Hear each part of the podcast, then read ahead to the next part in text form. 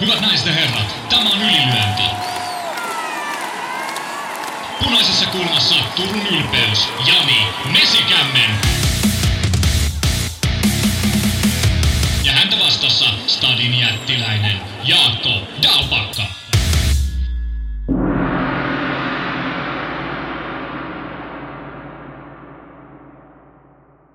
Tervetuloa kuuntelemaan Ylilyönti-podcastia. Me ollaan täällä Jaakon kanssa toivuttu kansallisesta Euroviisutraumasta sen verran, että voimme jälleen suhtautua neutraalin positiivisesti ruotsalaisiin ja puhua ruotsalaisuudesta ja ruotsalaisesta kamppailuurheilusta. Vai ollaanko Jaakko? Onko vielä arpia tai märkiviä no. haavoja? No kyllä mulla ainakin on naama täynnä arppia ja, ja patteja ja paiseita tuollaisesta vääryydestä – mitä sitten tota, ruotsalaiset pääsivät siellä laulukilpailussa, laulukilpailussa meille tekemään, mutta, mutta yritetään selvitä siitä. Yritämme kestää tämän kuin aikuiset konsanaan. Mutta ennen kuin puhutaan ruotsalaista, ruotsalaista meillä on monen monta akuuttia ajankohtaispuhe, että lähdetään saman tien kamppailun katsauksen, kamppailun maailman katsauksen pariin ja kotimaan katsaus tarkemmin on sen, tai ehkä enemmänkin tota, voisi sanoa kotimasan katsaus. Täällä on paljon Matti Hirvosen kynästä tai näppikseltä tullelta aiheita, mutta tota, jotkut on joskus jopa nopea. Voiko kuvitella, että ihmisiä, jotka on nopeampia kuin Hirvosen Matti näissä asioissa? Mm koska Arni Koivu Jan pisti viesti, että ennen kuin Matti kerkiää, niin viikonloppuna Suomeen iskettiin sakkinyrkkeilyn maailmanmestaruus. Tietoinen mukaan suurimman liiton, koska tokihan kamppailuurheilussa pitää saman lajin sisällä olla lukuisia liittoja. No Matti oli tietenkin tähän täsmentänyt kommentoinut, että kyseessä on siis Sakari Lähderinne Ranskassa Intellectual Fight Club mestaruus tai jotain. Joo, onnea Sakke Matti Tämä Sakari Lähderinne, jotkut muistaa vielä nyrkkeilijänä ja kaikki tietenkin tuntee hänet nykyään shakkinyrkkeilijänä. Eikö hän ollut aikaisemmin amatöörien maailmanmestari? Tämä on nyt sitten niin kuin NS-ammattilaisten maailmasta tai joku tämmöinen. Intellectual Fight Club. No, kuulostaa toi, tosi hyvältä. Kuulostaa todella hyvällä ja mä olin vähän pettynyt, kun Tuukka Repo ei ollut täällä. Täytyy kuitenkin muistaa, että Tuukkahan pesi Sakari Lähderinteen menne tullen shakkinyrkkeily debyytissään, niin, niin odottelen, että Jäken Kingi palaisi tonne, jos ei vapauttelemaan, sitten vaikka shakkinyrkkeilemään. Niin, ei ole Tuukasta kuulunut oikein mitään, ainakaan tälleen niin kuin yleisemmin. En tiedä, oletteko te ollut tekemistä. Mutta Sakari Lähderinne, en nyt vastustajan nimestä ei ole mitään käryä, mutta sen verran tuossa pongasin, kun tätä oli somessa keskusteltu, että seitsemännessä erässä – oli homma mennyt pois. Tarkoittaa sitä, että kolme erää oli nyrkkeilty ja sitten oliko neljä shakkia vai miten se meni. Ja sitten oli ratkennut siihen, kun vastustaja ei ollut saanut pikashakkia ne pelaiksi, vaan siinä on aikarajoitetut siirrot. Ne ei ollut saanut siirtoa tehty, niin oli matsi sitten päättynyt siihen. Okei. Oli tarpeeksi lyöty äijää naamaan, niin ei pysty shakkiin pelaamaan enää. Näinpä, joo. Se on kyllä upea laji, upea laji. Tässä joskus oikeasti päästä paikan päälle katsoa. Mikä siinä mahtaa olla se Pikashakissa se siir, siirron, siirtoon käytettävän ajan? Tai aika? En tiedä yhtään, mutta varmaan saat sen tota, noin googletettua helposti. Tai sitten joku kertoo ylilyöntiperheestä. Mm. Mä veikkaan, että Masa tietää tämän jo. Joo, sitten mennään isompiin kehiin tai ainakin isompiin ukkeleihin, aiheesta Masa ja moni muu on halunnut meidän keskustelevan ja ovat, on keskusteltu. Mäkisen Teron sanoin ja kysymys kuuluu, mikä on mielipiteenne Robbe vastaan Mielonen matsista? Haluatko sanoa ensin mielipiteen vai luetaanko täältä ylilöintiperheen tuntoja? Mm, mä sanon ensin tämmöisen ihan nopean, että, että kun tämä Robelle tuli tämä tiiseri someen, että, että tota, X, päivänä X tiedotetaan uran jatkumisesta ja pakkotoiston foorumilla – kommentoin aihetta sanoin siinä, että toivon mukaan ei ole mikään höpö, höpö ottelu missään Savonlinnassa ja kuinka ollakaan. kuinka ollakaan. Niin. E-, elokuussa Savonlinna, Olavinlinna Boxing Nightissa Robert Helenius vastaa Mika Mielonen. Mm. Älkää huolestuko, jos ette tiedä kuka on Mika Mielonen, koska täytyy olla semmoinen suomalaisen ammattinyrkkeily heavy user, jotta tietää Mika Mielo. Sehän on siis – nelikymppinen raskassarjalainen, joka on noin nelikymppisenä aloittanut nyrkkiä. Hänellä ei ole amatööritaustaa ollenkaan, eikö vaan? Joo, ei ole, ei ole. Ja nyt hänellä, hänellä on tyyliin kuusi matsia nyt ammattilaisena. Jotain näitä georgialaisia vastaan on silleen. Ja nyt sitten Roppe Heleniusta vastaan Joo. siitä. Joo, Mika Mielo, hei. Salminen kys, niin. Mä, mä sanoin vielä, että Mika Mielosella on tosiaan kuusi ottelua, niin kuin sanoit, ja, ja hänellä on 11 erää nyrkkeilyä takana. Ja sitten Robbella on ammattilaiskehässä semmoinen 190 päälle erää, ja siihen vielä pitkä amatööriura alle, niin Mm. Niin, ja niin. sitten ehkä semmoinen pikkainen tasoero myös niissä erissä, joo, että ketä vastaan on nyrkkeilty. Kyllä, Joo, kyllä. mutta tähän liittyy Erkki Salminen kysyy, että tehdäänköhän tässä maailmanennätys siinä, kuinka paljon vastustajan taso voi laskea kahden ottelun välillä. Wilderista balkanilaiseen taksikuskiin, ja tämä balkanilainen taksikuski on tietenkin lainausmerkeissä, koska Mikahan on ihan Suomen poikia. Mutta onhan toi aika hurja, kun asian noin esittää.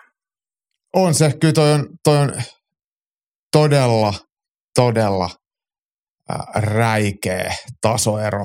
Ja, ja ha, miten nyt voi sanoa silleen, että tässä jotenkin ehkä mennään mun mielestä niin kuin riman ali ja, ja kaivetaan vielä aika syvä, syvä tunneli siitä, että et, et ei kyllä niin kuin, ei nosteta minkäänlaista mielenkiintoa, intoa tai, tai positiivista. Toki Mika Mielosesta, mu- mulla ei ole mitään pahaa sanottavaa hänestä. Hienoa, että vaan keski-ikäisenä on löytänyt tiensä nyrkkeilyn pariin päivätyönsä ohella. Se on, se on todella kunniallista ja nyrkkeily ei ole missään tapauksessa helppoa, mutta Mika Mielosen ja Robert Heleniuksen, niin, niin heidän ei pitäisi olla samassa kehässä, ellei jos kättelemässä toisiaan ja tervehtimässä, mutta nyrkkeilyhanskat kädessä, niin täysin väärä paikka. Joo, syytä korostaa ja varmaan kaikki, kaikki ketkä tätä on kommentoinut samoin, että ei tämä niin ole Mika Mielosesta tämä homma kiinni. Ehkä muuten kuin, että hän ei olisi pitänyt suostua, mutta kukapa ei suostuisi. Että jos sä oot niin kuin, olet kuitenkin se raskaan sarjan nyrkkeilijä, niin varmaan hän saa, niin kuin, ei hän tällaista mahdollisuutta toistessaan, Ei niin. näin rehellisesti. ei, ei. Ja Otetaan varmasti tästä vähän rahaakin. Niin, siis monella tapaa mahdollisuus, jota hän ei muuten olisi voinut saada. Sarjolan Antti toteaa, että Roppen matsi pitää nähdä väliotteluna, joka ei ole pois mahdollista isommista matseista tulevaisuudessa. Periaate on aivan sama kuin Wilderin matsissa Roppea vastaan, vaikka suhteellinen tasoero onkin vielä suurempi. Hate the game, not the player. Joo, Samuli on vähän tylymmin liikkeelle, että sitä matsia pitäisi nähdä ollenkaan. Ottaisi Russalla jonkun reenin päätteeksi. Mm. Mm, välimatsi. Oikeuttaako sitä? Vai onko tässä niinku, siis jo palata vielä, kun tässä ei ole kyse Mika Mielosesta ja hänessä ei ole mikään vikaa. Ehkä niinku Eikä Robbessakaan. to- No on tässä silleen, että niinku Roppen ei ehkä pitäisi niinku lähteä tämmöisiin matseihin selkeämmin. Sanotaan, että älkää nyt viittikö. Mm. Mutta onko se niinku iso vika siinä, että tämä on ammattinyrkkeily? Tämä on ihan arkipäivää. Niin se varmasti on. Et, et kyllä se Nyt se varmaan vaan on. Se, niinku osuu vähän niinku kiusallisen selkeästi tänne kotikulmille, että tätä samaa se on meilläkin. joo. Joo. Mä en tiedä, Mm. Henri, tote, niin otetaanko kommentteja? Otetaan kommentteja, kun mä siis vähän sä sanaton. Sanoi, niin sä voit muotoilla sanan ajatuksia siinä. Henkka toteaa, että urheilullisesti ei mitään järkeä. Roppe voittaa missä erässä haluaa. Ehkä tärkeämpänä kansalle ottelu, mistä kohdista sekä viihdettä ja Roppen nimelle hyvää markkinoida ilta Suomen upeimmassa ottelumiljöössä. Ja Masa toteaa tähän, että Roppen matsi ei urheilullisesti ole järkevä, mutta silti looginen. Systeemiin kuuluu välimatsit. Roppe on Suomessa kyllä myyvä nivi, mutta joku random kehien kiertolainen ei. Mieloinen kiinnostaa kuitenkin vähintään Savonlinnassa. Mieloiselle tuskin taas muuten tällaista mahdollista matsia olisi tarjolla. Mahdollisuudet voittoon häviävän pienet, mutta koska price fightin, niin ne on. Lisäksi onhan se aina kysymysmerkki, miten kovan tyrmäyksen jälkeen ottelija palautuu. Niin. Siis tylsää tässä on se, että kun Savonlinnassa on oikeasti, siellä on hieno miljö, siellä on ollut hienoja kesätapahtumia, hy- hyviä matseja. E, Aina on onnistuttu löytämään sinne hyvät niin kuin kärkin. Mitä nytkin on onnistuttu löytää Robert Helenius. Mm. Mutta sitten Robert Heleniuksella kuitenkaan saatu hänen statuksensa arvoista matsia, niin se on se tylsä puoli tässä.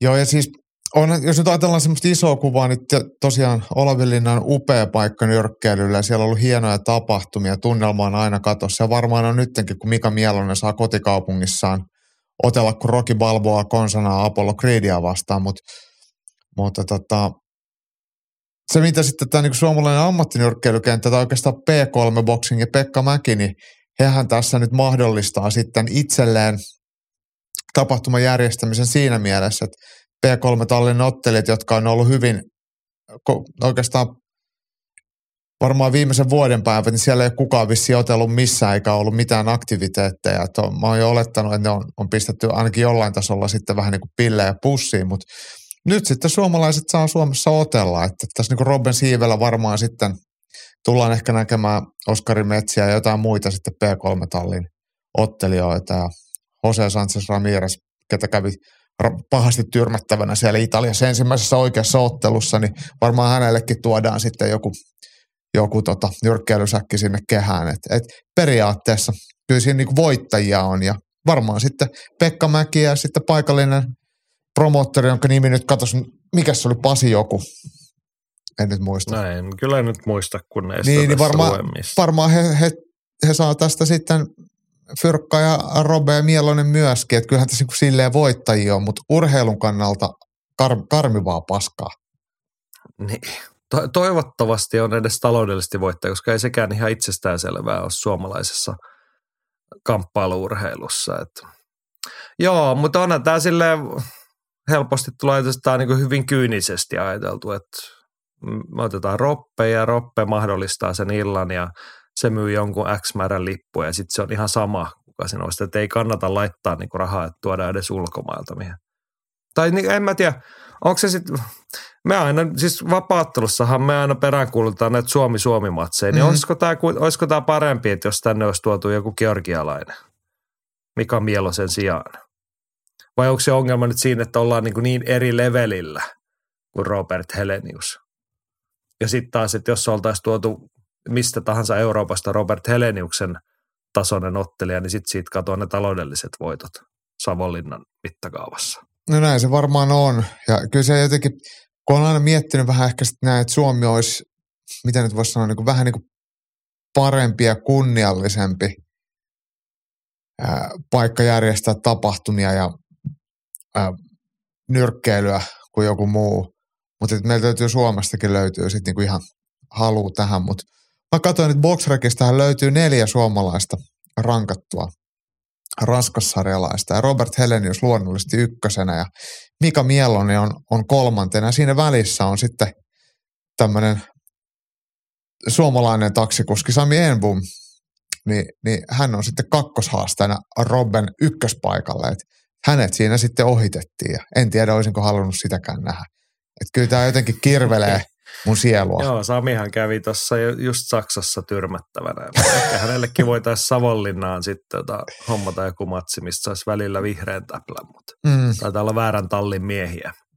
Mutta onko tässä varmaan. nyt suurin ongelma meillä ja sitten ylilöintiperheelläkin se, että sattuu vähän kiusallisen lähelle, niin kuin sanoit, että kun ollaan helppo kuvitella, että Suomessa on maailman puhtain ruoka ja kiva ilmasto ja hyvät ihmiset ja vähän kunniallisempi ammattinyrkkeily, niin ei sit olekaan.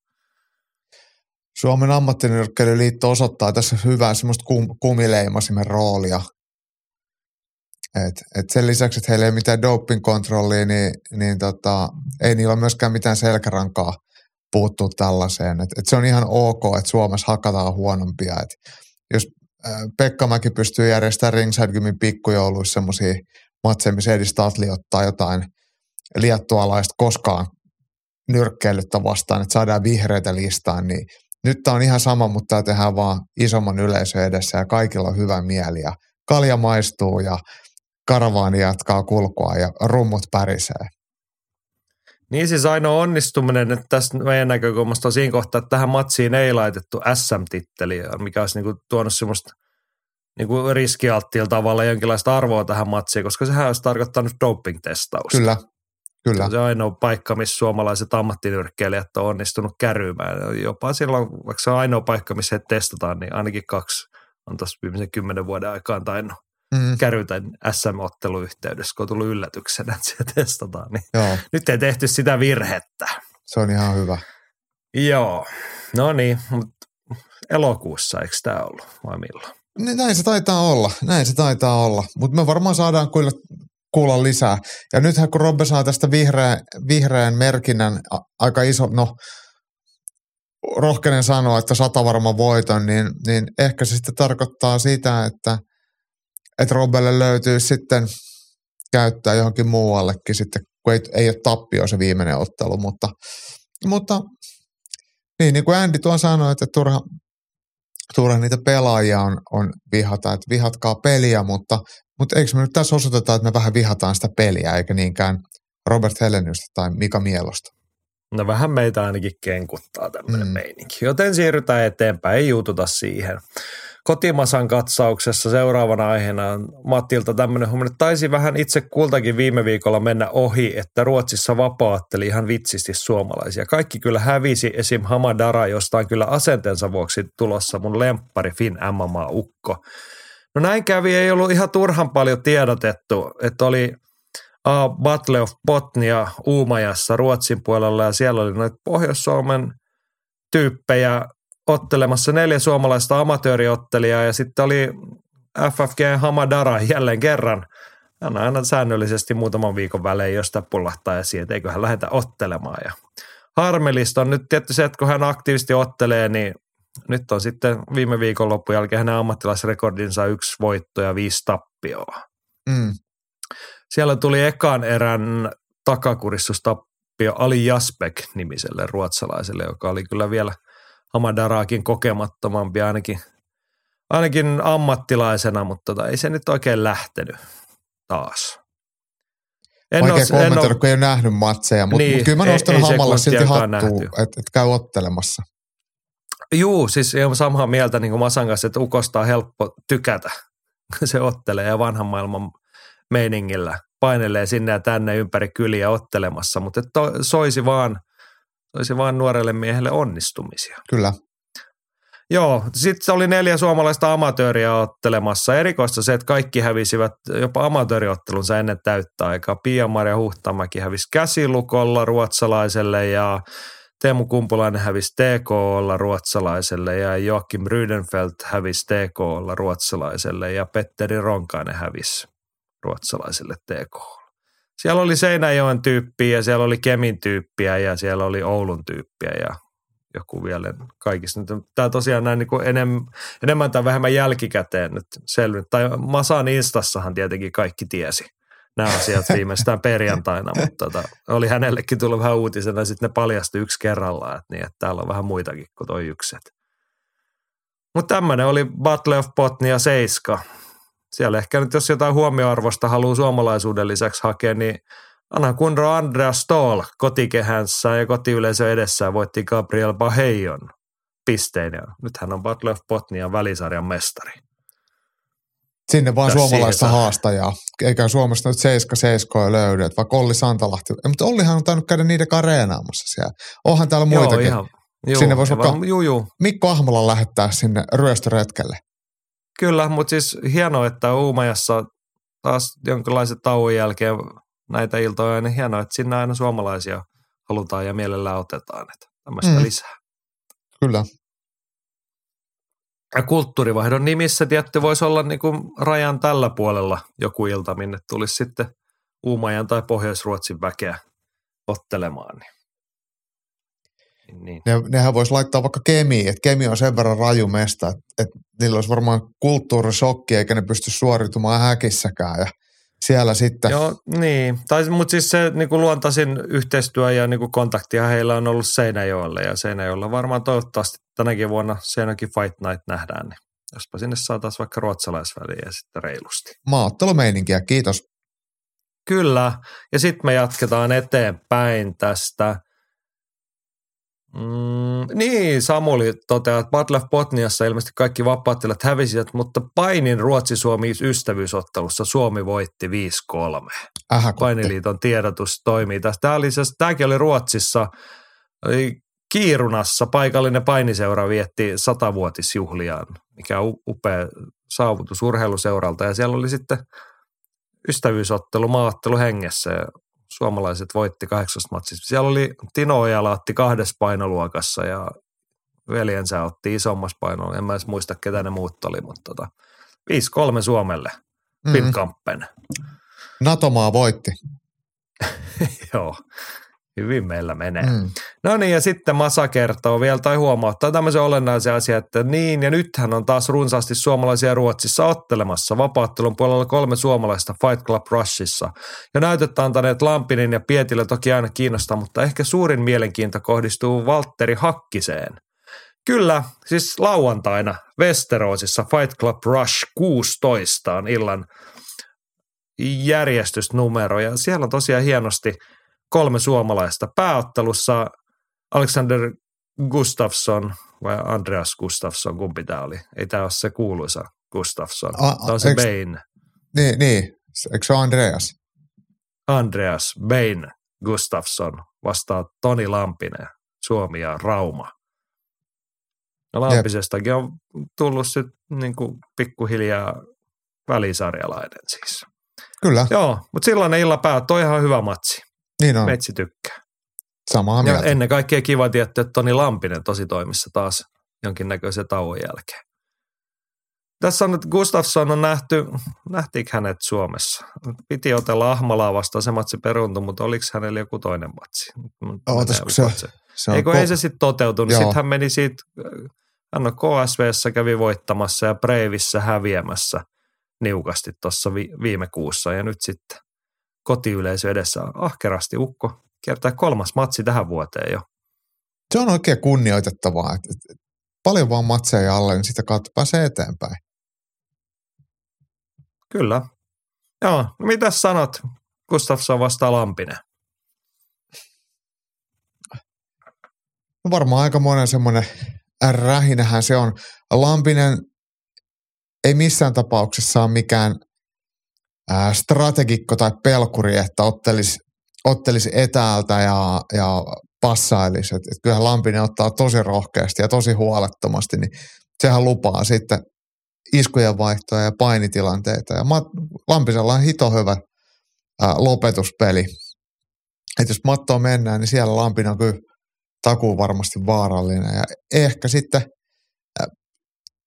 kotikehän Gustafsson saattaa pysty ottelun puolella olla vähän edellä, mutta, mutta riittääkö se, niin sehän nähdään sitten lauantaina.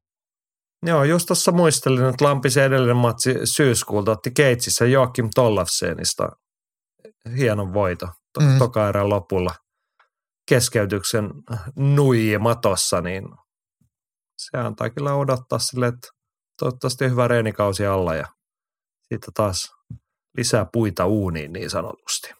Kyllä. Mutta tosiaan kaksi muutakin suomalaista öö, voittojen tielle viime matsissa on palannut Patrick Pietilä kohtaa Sahil Ziraihin, joka on tota, näin nyt patologissa näytä kulkeva Afganistan, lipua. Lu- Afganistanin lipu alla, mutta et Hiisingen MMA, Fighting mm. Out of Gothenburg, Göteborgin poikia sitten kuitenkin, mutta et Afganistanin lippua heilutellaan. Aika skraden näköinen ukko kuvassa, mitään muuta hajua muuta kuin 33-vuotias. Et ei ole mikään nuori poika tai nuori lupaus. Niin Patu ottaa nyt tätä, tätä tota... Hei, joo, mä on tämä ukko nähty. Niin. Tähän on viimeksi, hän on tammikuussa esimerkiksi otellut KSVssä, hävinnyt Lukas Rajevskille tyrmäksi. Tämä hän, hän on superiorissa otellut ja Fight Cup Rassissa, Breivissä. Aika kokenut ukko mm. kahden kokeneen ottelijan kohtaaminen. Jep. Tiukka paikka patulle, mutta kuten ollaan ennenkin todettu, Patrick Pietilä hän vetää siis, hän on jo ennalta ilmoittanut, että tämän sesongin jälkeen vapaa-otteleminen saa ainakin ammattilaistasolla olla. Niin, niin paineettomassa tilassa pääsee vetämään, mutta tiukkaan paikka. Uh, joo, joo mutta mut, Patuhan on oikeastaan silleen mielenkiintoinen ottelija edellisessä ottelussa, minkä hän voitti, niin osoitti kyllä sen, mitä, mitä hän tekee parhaiten. Että et, et, et pikkuhiljaa kiihdyttää sitä ottelemisen tahtia, ja toinen antaa vähäkään periksi, niin sitten Sitten Patu tulee ja grindaa voiton. Et, et se on jotenkin, Patu ei ainoastaan hemmetin miellyttävä ja mukava jeppänä niin kuin häkin ulkopuolella, mutta hänen ottelemisessa on jotain semmoista, mistä on pakko pitää, että vaikka se nyt ei olekaan läheskään aina voitokasta, mutta se on tosi kunniallista ja, ja, ja miellyttävää katsottavaa. Joo. Tsemppiä Patullekin. Sittenhän meillä on vielä tuorempi kotimainen ammattilaisottelija Valtteri Hakkinen Tampereelta. Nyt mietin, täällä lukee Ten Planet Jiu-Jitsu Tampere. Onko hän oikeasti kymppiplaneetan poikia vai onko hän nykyään MMA Team 300? Siis sama, samaa paskaa ne on. samassa kioskissa. Niin, niin. siis silleen niin kuin siis niin, nä, niin sieltähän se on, siis niin. karppisethan sieltä on MMA-tiimin niin. tiloista, joo. Mutta joo. niin kuin, joo joo, mutta Valtteri Hakkinen toinen ammattilaisottelu.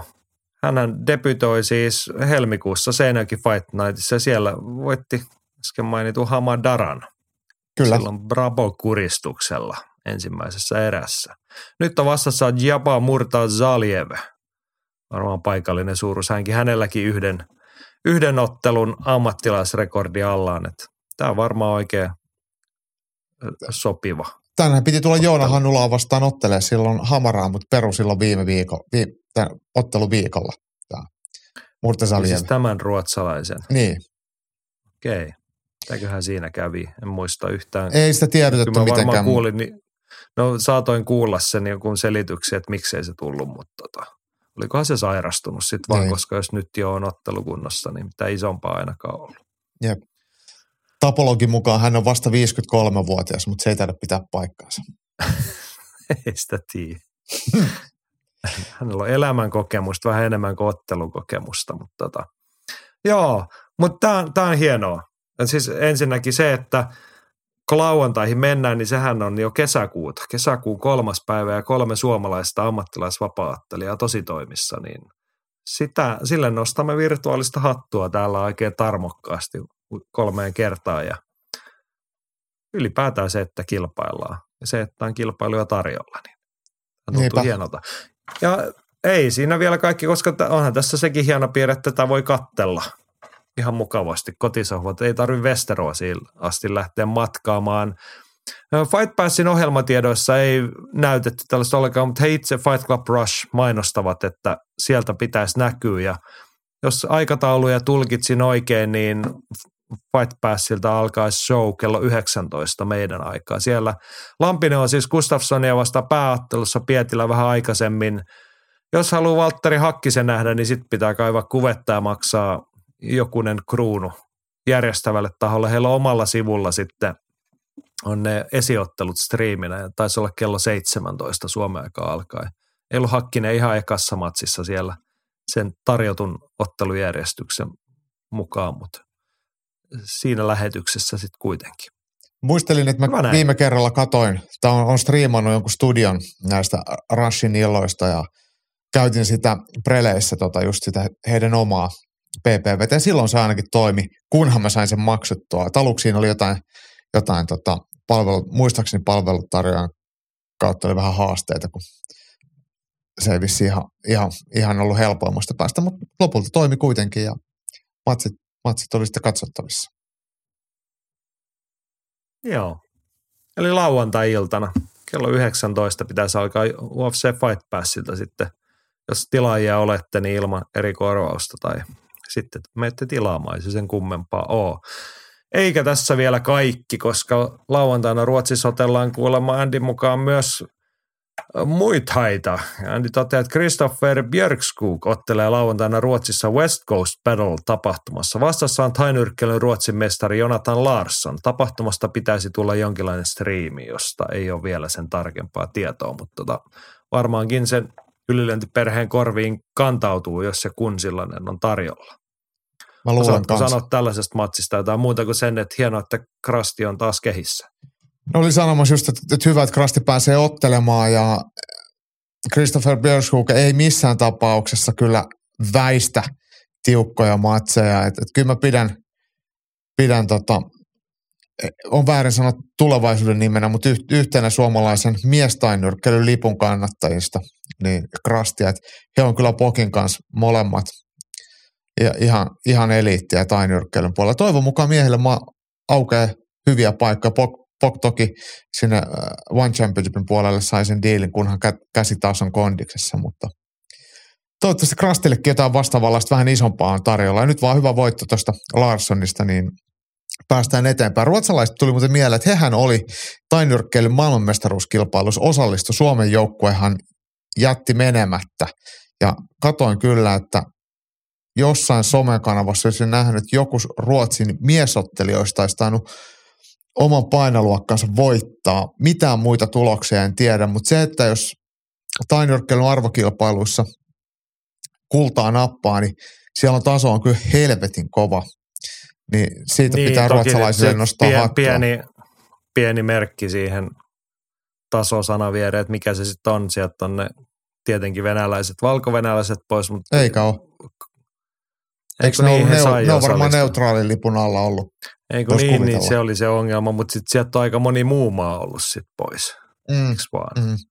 Suomi ei toki ollut ainoa, joka kisoja alkoi, alkoi sitten. Joku voisi kertoa meille mutta tarkemmin, mikä on ollut kisojen taso ja ketä sieltä oli jäänyt pois muita kuin Suomi ja ketä siellä osallistui ja mikä oli ylipäätään meininki mille kansainvälisen tainyrkkeilyliiton pöhinä näyttää. Niin, mua, mua kiinnostaa enemmän toi niinku, tämä viimeinen asia. Se että, niinku, se, että kun kisat on ollut mitä on, niin niinku, ehkä se tulostaso tai äh, tuloskatsaus enää sille meni maku skapoista, mutta että jos joku on seurannut, niin no, kyllä joku yleisarvio kiinnostaisi se, että missä siellä nyt mennään tämmöisen sotkun jälkeen. Jep. Mutta hieno suomalainen kamppailuviikonloppu siis luvassa. Muistakaa katsoa kaivatte matseja esiin tuosta Björskugin matsistakin joku striimi varmaan. Vähintään Andy sitten kertoo, mistä sitä näkyy. Joo, sitten kamppailumaailman katsauksessa siirrymme vielä vähän isompaa maailmaa, vaikka Ruotsissa kaikki onkin isoa ja kiiltävää, mutta mennään tuonne vielä isompi. Nyrkkeli. Oli isoja matseja ammattinyrkkelyn parissa. Antaa Henrin kertoa ekana. Lee Wood otti upean voiton uusinassa Mauricio Larasta. Lara voitti ehkä 2-4 erää ja kävi kanveesissakin. Vaikka voitto oli vakuuttava, niin ei Lara vaikuttanut olevan yhtään oma itsensä, oli vähän pehmeän oloinen. Toisella puolella Briteissä Chris William Smith tuli ja voitti Okolien Cruiserin VBO-vyön niin kuin aavistelin. Okolin otteleminen näyttää aivan järkyttävältä. Uusinta en haluaisi nähdä. Tuomaripisteet nousivat jälleen kohun keskelle. Joku oli saanut matsin tasan 112-112, vaikka Okoli kävi kahdesti luvulla sekä häneltä vähennettiin kaksi kertaa piste eri rikkeiden takia. Se on, se on muuten aika hyvä. Sitten mä että jos sut kahdessa erässä vähennetään piste, niin se tarkoittaa, että sä oot korkeintaan yhdeksän, niin kuin, no se tarkoittaa, että tuomari on nähnyt ne erät hänelle, niin sitten se on tasan ne kaksi erää. Mutta sitten kun sut pistetään luvun laskuun, niin eikö se ole niinku sääntöjen mukaan 10-8 erä lähtökohtaisesti, ellei se muu On jotain todella todista. ihmeellistä. Kyllä, 10-8 niin, niin. Sitten hän on sen tuomarin mukaan vetänyt aika tiukkaa sitten sen loppuajan kyllä. Mm. Että jos on tolleen niin kuin kuusi pistettä kadonnut siitä maksimipotista jo noin. niin. Tämä on kyllä häkellyttävä. Joo. Hei, mä, mä sanon tuosta... Uh, Ei, li- ton lisäksi oli vielä, todetaan Belfastissa oli se Michael Conlan ja hän hävisi rumasti tyrmäyksessä, sanoisi nyt, oliko se joku Ortiz, mikä sen tyypin nimi oli, uh, kenellä hän hävisi. Ei mun mielestä se ei ollut Ortiz, vitsi kun nyt lyö ihan... No joku tämän tyyppi. Perus, se on joku meksikolainen nimiyhdistelmä, mutta mä en nyt kuollaksenikaan muista hänen nimeään. No kuitenkin kotikehän miehelle karu tappio siellä, Joo. mutta oli tällainen niin pienten isojen otteluiden ilta. Ammattinyrkkelyssähän mm. noita titteleitä ja liittoja riittää, mutta et, hyvä meininki. Niin, haluat niin. sanoa jotain Olin tästä Lee Woodin ja Morrison Laran ottelusta. Larahan tuli ylipainoisena otteluun, oli neljä paunaa yli ja hän ei voinut mestaruuttaan säilyttää. Et me, mestaruus oli ainoastaan voitettavissa Lee Woodilla ja Woodhän oli menetti mestaruuden edellisessä ottelussa kolme kuukautta aikaisemmin nimenomaan Mauricio Laralle. Eli tässä oli nyt sille hyvä, hyvä taustatarina ja varmaan sitten Lara on juhlinut mestaruuttaan sen edellisen ottelun jäljiltä, eikä sitten lyhyessä aikaikkunassa ollut saanut vedettyä painoja lähellekään kohilleen, niin lopputulema oli se, että Wood nappasi sitten selkeän voiton toki hieno tarinahan tämä koko, koko Woodin ää, revanssi oli. Ja sitten kun tähän vielä tulee se, että, että edellinen matsi päättyi vastustajan, luo, ää, anteeksi, oman avustajan luovutuksella, niin, niin, niin, niin että pääsi, pääsi senkin vielä kuittaamaan siitä. Niin kyllähän tässä semmoista tuhkimotarinan ainekset on. Joo, ja hei, tuohon otetaan kiinni, koska vanha tuttumme ja nyrkkelyvalmentaja Jarkko Pitkänen kiinnitti tuohon asiaan huomiota, ottaa tuommoisen laajemman näkökulman pari viime viikonlopun matsista. Toinen on toi, antaa Jarkon kertaa. Coachina kiinnostaa onnistuneen suorituksen tausta. Nyt isojen onnistuen Lee Woodin ja Chris Billam Smithin taustalta löytyy nuoret coachit. Lee Woodin edellinen tappio Lara vastaan päättyi dramaattisesti ja keskustelua riitti, toimiko hänen valmentajansa Ben Davison oikein heittäessään pyyhkeen kehään. Uusina perusteella ratkaisu oli oikea ja Woodin suoritus oli nyt todella hyvä. Davison ja Lee Wiley olivat laatineet erinomaisen taktiikan ottelun, jota Wood toteutti kurinalaisesti. Eikä ottanut turhia riskejä, vaikka ottelu oli hallinnassa. Ennen ottelua Davison imitoi pistareilla Laran etunoja eikä lattianlyönti ollut sattumaa. Mielenkiintoista oli, että Woodia näytti ohjeistavan erätaululla sekä Davison että Wiley. Ilmeisesti toimintatapaan trion kesken todettu toimivaksi. Lee Wiley on erittäin hyvä analysoimaan ottelua ja ottelijoita. Davison on herättänyt keskustelua ja jakanut mielipiteitä, etenkin kun hän sanoi, että suurin osa coachista ei tee riittävästi töitä. Davison on 31-vuotias, mutta on toiminut jo useita vuosia huipulla monien huippunyrkkeilijöiden kanssa. Davison on hyvin vähäinen kokemus nyrkkeilystä ennen valmennusuransa. Kuitenkin hän oli keskeisessä roolissa nostamassa Tyson Furya uudestaan huipulle, ollessaan vielä itse hyvin nuori. Davison on toiminut myös Devin Heinin coachina yhdessä tämän isän kanssa. 31-vuotias ukko, oliko se niin? Joo. Joo, kyllä. Ben Davison ja aika hyvät näytöt, kun on Tyson Furyn ja Devin Heinin ja nyt sitten Lee Woodin kanssa tehnyt hommia. Ja pysäytetään, tuo, toi jatkuu toi Jarko, mutta haluatko tuohon ottaa kiinni nyt? Ei vedä vaan, vaan loppuun, niin voidaan puhua sitten kokonaisuutena. Okei. Okay. No niin, tässä on to- toisesta ottelijasta vielä. Öö, Jarkko kertoo, että Shane McGuiganin pitkäaikainen yhte- yhteistyö Chris Billam Smithin kanssa tuotti nyt VBO-liiton MM-tittelin. McGuigan on 35-vuotias ja oli alle 30-vuotias, kun aloitti työt Billam Smithin kanssa. Hän on toiminut myös useiden muiden huippujen kanssa. Myös naisten suurin taletti Caroline Dubois on McGuiganin tallissa. Pitkän alustuksen jälkeen varsinainen kysymys kuuluukin, että mikä tekee näistä nuorista coachista niin hyviä, että nuoret ja vanhat kääntyvät heidän puoleensa, ilman että heillä on vuosikymmenen kokemus. Meillä on pari kommenttia tuohon, haluatko sanoa tähän väliin vai luetaanko muiden keskustelu ensin? Otetaan ne kommentit tuohon, niin voidaan sitten sen jälkeen ruveta purkaa sitten. Hyvä koska tämä oli oikeasti laadukasta keskustelua. Henri arvioi, että ehkä nuoremmat coachit ovat avarampia tai luovempia tavassaan valmentaa, enemmän hakevat inspistä, keräävät tietoa sekä ymmärtävät, että tyylejä treenata on monenlaisia. Ja Jarkko oli tuohon kommentoinut uudestaan, että uskoisin, että nuoremmilla coachilla on paremmat ihmissuhdetaidot sekä ymmärrys vuorovaikutuksen merkityksestä. Ehkä valmennusta ohjaa enemmän tutkittuun tietoon perustuvat menetelmät. Kyky tiedon hankintaan ja analysointiin on nuorilla usein parempi. Ja sitten vielä Rantasen Petri kommentoi perättä, mitä itse tässä on eri lajien valmentaja seurannut, niin allekirjoitan tämän viimeisen hyvin isolla tussilla. Kun A, tunnet valmennettavasi ja pystyt samaistumaan iän ja muun puolesta, ja B, tiedät täten, mikä juttu valmennettavalla toimii, mikä ei. Voit C, hakea sen tiedon päälle tutkittua tietoa, miten valmennettavasta tehdään parempi urheilija. Ylipäätään nykyisellään ATK ja muun kaiken sellaisen myötä Tietoa on paremmin saatavilla eikä kaikkea tarvi erehdysten kautta opetella. Ja tuntuu, että homma on avoimempaa ja eri tahot ovat halukkaita jakamaan osaamistaan vastineeksi toisten osaamisesta. Joo. Sitten Jaakko Dalpakka, kamppailuvalmentaja. Kerro näkemyksesi aiheesta. No eikä mä sanon, että on, on loistavaa ensinnäkin tämä koko topikki ja, ja hyvin Jarkkosen purki ja sitten tuossa kundelta itse asiassa ihan validi, validi keskustelua tuosta Mm.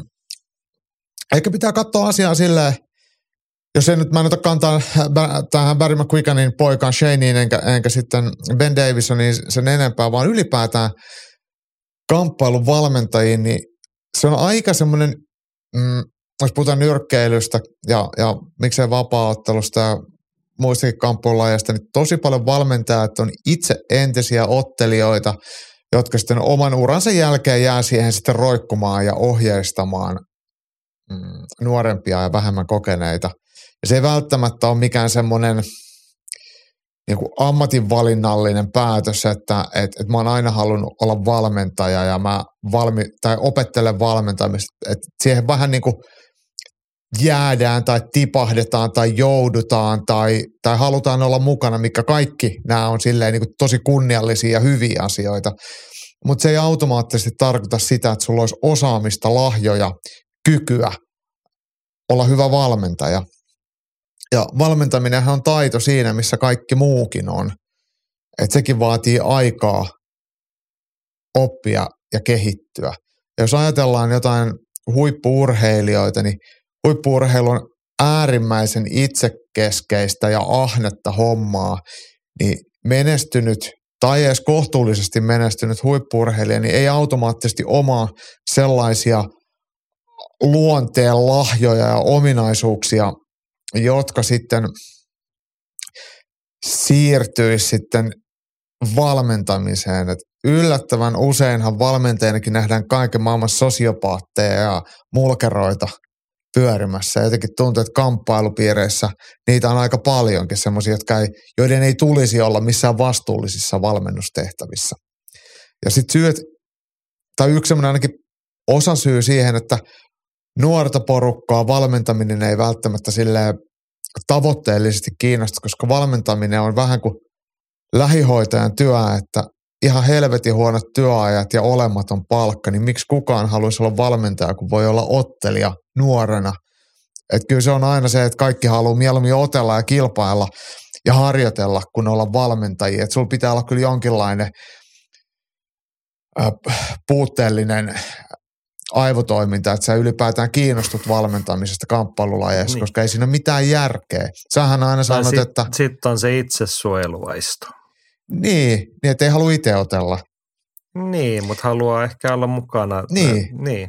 No mä voin palata tuohon hetken päästä. Haluatko sä vielä täydentää vai saanko mä puheenvuoron tähän kohtaan? Uh, to, uh, no mun ajatus nyt vähän silleen katkos. Mä en sanonut tätä mitenkään silleen niin kuin yhtään mitenkään. No, mä, niin kuin... mä jatkan tosta. Siis to, hy, tosi hyvä pointti, koska toi pätee aika universaalisti urheilun, että on paljon entisiä urheilijoita, kilpailijoita, jotka vaan niin kuin ajautuu, päätyy monet, niin kuin, ja liian usein tuntuu, että se syy tai motiivi on siihen, että kun ne ei välttämättä niin kuin ole muuta kompetenssia tai osaamista tai halua tehdä, niin sitten mm-hmm. ollaan siinä. Ja aika moni koittaa ja sitten siitä, siitä joukosta se seuloutuu ne, ketkä niin kuin sit pysyy siinä hommassa mukana tai kyydissä pidempään. Mutta siis yleisemmin urheilumaailma ja kamppailussakin tämä pätenee, niin se on sellainen vähän kieroutunut meritokratia, että tavallaan se, se niin kuin ikään kuin pätevöittää, että sä oot entinen menestynyt kilpailija itse, niin se tekisi susta jonkin tapaa hyvän valmentajan. Ja sitten se kaikkien kierroutunut piirre, kun sä oot kerran päässyt sen riman yli, että sut niin kuin, otetaan nyt vaikka mulle rakas laji jääkiekko, kun sut on kerran nostettu sen riman yli, että sä oot NHL-joukkueen valmentaja. Niin siitä myllystä on niin kuin yllättävän vaikeaa pudota pois, että se niin kuin vuosikymmenestä toiseen kiertää ne samat tukot ja ne saa aina ihan samaa, että onko niillä minkälaisia näyttöjä viimeiseen 15 vuoteen, niin aina joku, että joo hei, tuu tänne muuten, me tarvitaan uusi valmentaja. Niin. Sitten otetaan se 64-vuotias, kun se on valmentanut 20 vuotta NHL, niin se tietää tämän jutun. Niin se, se on niin ymmärräks mitä mä tarkoitan Ymmärrän kieroutuneella meritokratialla, että niin se ei perustu siihen, että oikeasti se veisi lajia eteenpäin, että se olisi hito hyvä coachi, vaan että se osaa leikkiä sitä leikkiä niillä säännöillä riittävän. Se, se on, kaikki tuntee se, kaikki tietää, mitä siitä saa ja muuta. Ja sitten mä väitän, että toi pätee kamppailuurheilussa yksilölajeissa ihan samalla tavalla. Ja huonommillaanhan se sitten johtaa siihen, että tehdään niitä asioita kuin aina ennenkin. Mm. Ja se on ehkä joskus tehnyt tulosta, mutta ei välttämättä optimaalisesti. Mutta sitten tullaan näihin nuoriin koutseihin, mikä oli meidän varsinainen aihe, niin siis mä luulen, että tuossa on, musta tuntuu, että näitähän nousee monissa eri lajeissa nyt, kun puhutaan, tuossa mainittiinkin jo ATK ja niin tieto, että sitä tietoa on niin paljon tarjolla, että sun ei välttämättä enää tarvitse olla entinen huippu urheilija siinä lajissa tietääksesi – riittävän. Jos sä osaat olla hyvä valmentaja, sä osaat olla, mainittiin ne ihmissuhdetaidot, vuorovaikutustaidot. Jos sulla on ne kunnossa ja sulla on tietotaito kunnossa, niin sä pystyt olemaan hyvä valmentaja.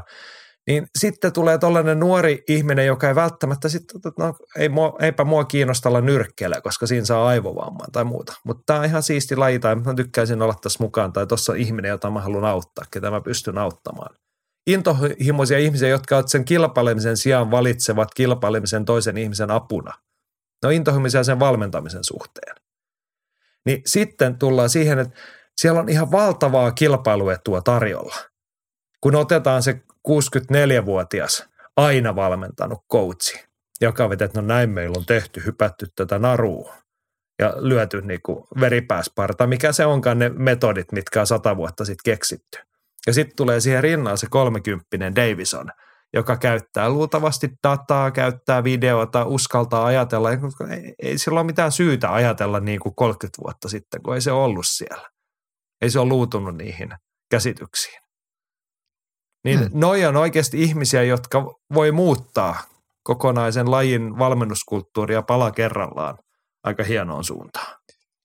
Joo, ja siis puhut valmennuskulttuurista, toki ihan varmasti muuttuu nimenomaan parempaan suuntaan, mutta myös se itse laji voi muuttua, siis lajitekniikat, strategiat, taktiikat, kun tuoreet silmät katsomassa, että et, et uskalletaan kokeilla – jotain muuta ja uutta. Niin se, on, se on kyllä tosi, tosi tärkeää. Tiedätkö, mikä noissa on vielä näissä nuorissa valmentajissa saattaa olla niin kuin, tai miten sä ajattelet, jos sä, mikä niissä on niin kuin poikkeavaa niistä aina mukana olleista kaiken lajista tietävistä? Mikä niissä on henkisesti erilaista? No ne ei ainakaan ole katkeroitunut ehkä ihan samalla lailla – mitä? Tai mikä on se toinen vaihtoehto, mikä siihen tai monesti liittyy tuohon, mutta että miten ne ajattelee siitä omasta osaamisestaan, ne vanhat ukot ja akat? Niin, no, ne, no, no yleensä hehän tietää jo siis kaiken. He tietää, ei heidän tarvi oppia mitään uutta, mm. koska he tietää kaikesta kaikkea. Mä oon tehnyt tätä aina, eikö vaan? Oh, joo, kyllä. Se on aika kyllä. vaarallinen lähestymistä. Sen sijaan meillä tulee tämä kolmekymppinen nuori nyrkkeilyvalmentaja, jolla ei välttämättä ole sitä omaa nyrkkeilyä sekä kilpailutaustaa, niin – sen on helppo olla nöyrä. Sen ei tarvi ajatella, että mä osaan kaikesta kaiken, vaan että mä voin opetella kaiken. Ja mulla on tämä koko maailman tieto tässä ja sitten se voi mennä siltä 60 kysymään ja puhumaan sen kanssa. Ja varmaan sellaisia, keneltä sä saat sitä oppia neuvoa ja ottaa sieltä sen, että hei, toihan on hyvä juttu. Ja sitten toi on aika tunkkas toi toinen juttu, mitä toi sanoo. Mm. Niin poimii eri suunnasta nöyryys oppia, nöyryys kehittyä, ja niin kuin, mutta kun ei ole sitä vanhaa rakennetta. Siinä, tämän voi niin kuin ajatella sillä tavalla. Otetaan nyt vaikka ihan, ö, otetaan 50 kamppailuvalmentaja, joka on entinen kilpailija. Se on aloittanut nuorena siinä lajissa harjoittaa vaikka nyrkkeilyä. Niin milloin se on oppinut? 80-luvulla, eikö vaan? Mm. Sitten se on ehkä kolmekymppisen päätänyt, no ei tästä tule mitään, mä rupean nyrkkeilemään. 20 vuotta sitten. Ja sitten mietitään, että kuka sen on opettanut nyrkkelemään tai opettanut, että mistä on tullut sen opit, että millä se on niinku ruvennut valmentamaan, niin montaks kymmentä vuotta mennään, 40, 50 vuotta taaksepäin, että mistä ne on ne ajatukset, millä häntä on opetettu. Ja nyt se on 20 vuotta ehkä koutsannut joillain asioilla, millä se on joltain pohjalta. Okei, oike, hyvät valmentajat, niillä on nöyryys, niillä on oppimisen halu. Ne on siinä 20 vuodessa kehittynyt valtavasti, päivittänyt tietojaan. Mutta aika paljon todennäköisempi skenaario on se, että ollaan vähän menty niillä samoilla laduilla ja urauduttu entistä syvemmälle sinne umpihankeen. Mm. Saatko kiinni ajatuksesta? Ei kyllä, siis to, oikein Ja sitten sä tuot siihen oikein rinnalle hyvin. sen Ben Davisonin 31 vuotta, joka on viisi vuotta ollut tässä hommassa mukaan katsonut, että onpa vittu tunkkas touhuu, että voisiko tämän tehdä jollain eri tavalla. Ja sitten se on ruvennut etsiä viisi vuotta sitten sitä tietoa. Ja nyt se osaa niin kuin, luultavasti tollainen koska se on ilmiselvästi niin kuin skarppi ihminen, niin kuin taitava valmentaja. Niin se on niin tuossa nyt viimeisen kymmenen vuoden aikana tuoreinta tietoa hankkinut itselleen kokemuksen nyt jo siihen. Niin siinä ollaan aika eri lähtökohdista sitten, kun tullaan sinne vastakkaisiin kehäkulmiin koutsaamaan. Jep. Enkä nyt sano, että niin siis nyrkkeilyhän on toki sellainen laji, että kun siinä on se yli satavuotinen lajikulttuuri ja muuten, että eihän siellä nyt ole tapahtunut sellaista mullistavaa evoluutiota. Mennään vaikka sitten vapaaottelu, mikä muuttuu koko ajan. Niin sitten tulee se, että niinku, onko ne, niinku, että jos sä oot 20 vuotta sitten otellut, niin nyt tarvitsisi niin kuin elää aika lailla ajan hermolla, että et sä putoo kyydistä aika nopeasti. Ja kyllähän nyrkkeily, sit siis nyrkkeilytyylihän on muuttunut kuitenkin. Et ei me voida silleen, vaikka nyrkkeily on niin kuin On- vanha on, laji, juu, juu. niin sen Mut siis sisällä se, tapahtuu mistä- evoluutiota koko ajan. Totta kai, mutta se, että mistä mä niin kuin monesti puhun, että nyrkkeily on lajina semmoinen, että se niin kuin käytettävien tekniikoiden ja keinojen valikoima on niin rajattu, että siinä ei tapahdu semmoista, että joku keksii pohjepotkutyyppisen asian tai mm. niin kuin, että niin kuin mikä muuttaa tämmöisiä muoti-ilmiöitä, niitä ei tule niin selkeästi. Tai sitten kun mennään, siis joo, nyrkkeilykin on kompleksista niin kuin kahden ihmisen vuorovaikutusta, mutta kun mennään vaikka joukkuelajeihin, missä on 10 tai 20 ihmistä pelaamassa, että paljonko siinä on niitä muuttujia ja niin kuin ihmiset kehittyy fyysisesti ja urheilijat kehittyy ja lajit kehittyy, niin ne niin kuin lajin evoluutioaskeleet on ihan merkittäviä 20-30 vuodessa. Niin nyrkkeilyssä on ehkä silleen selkeämpää se, että niin kuin, niin kuin asteittaista, tai että ei siellä tapahdu semmoista yllättäisiä käännöksiä, että joku keksii, että hei, nyrkkeiläänpä nyt ihan eri tavalla kuin toi veti toi Tyson tai Ali. Niin, niin.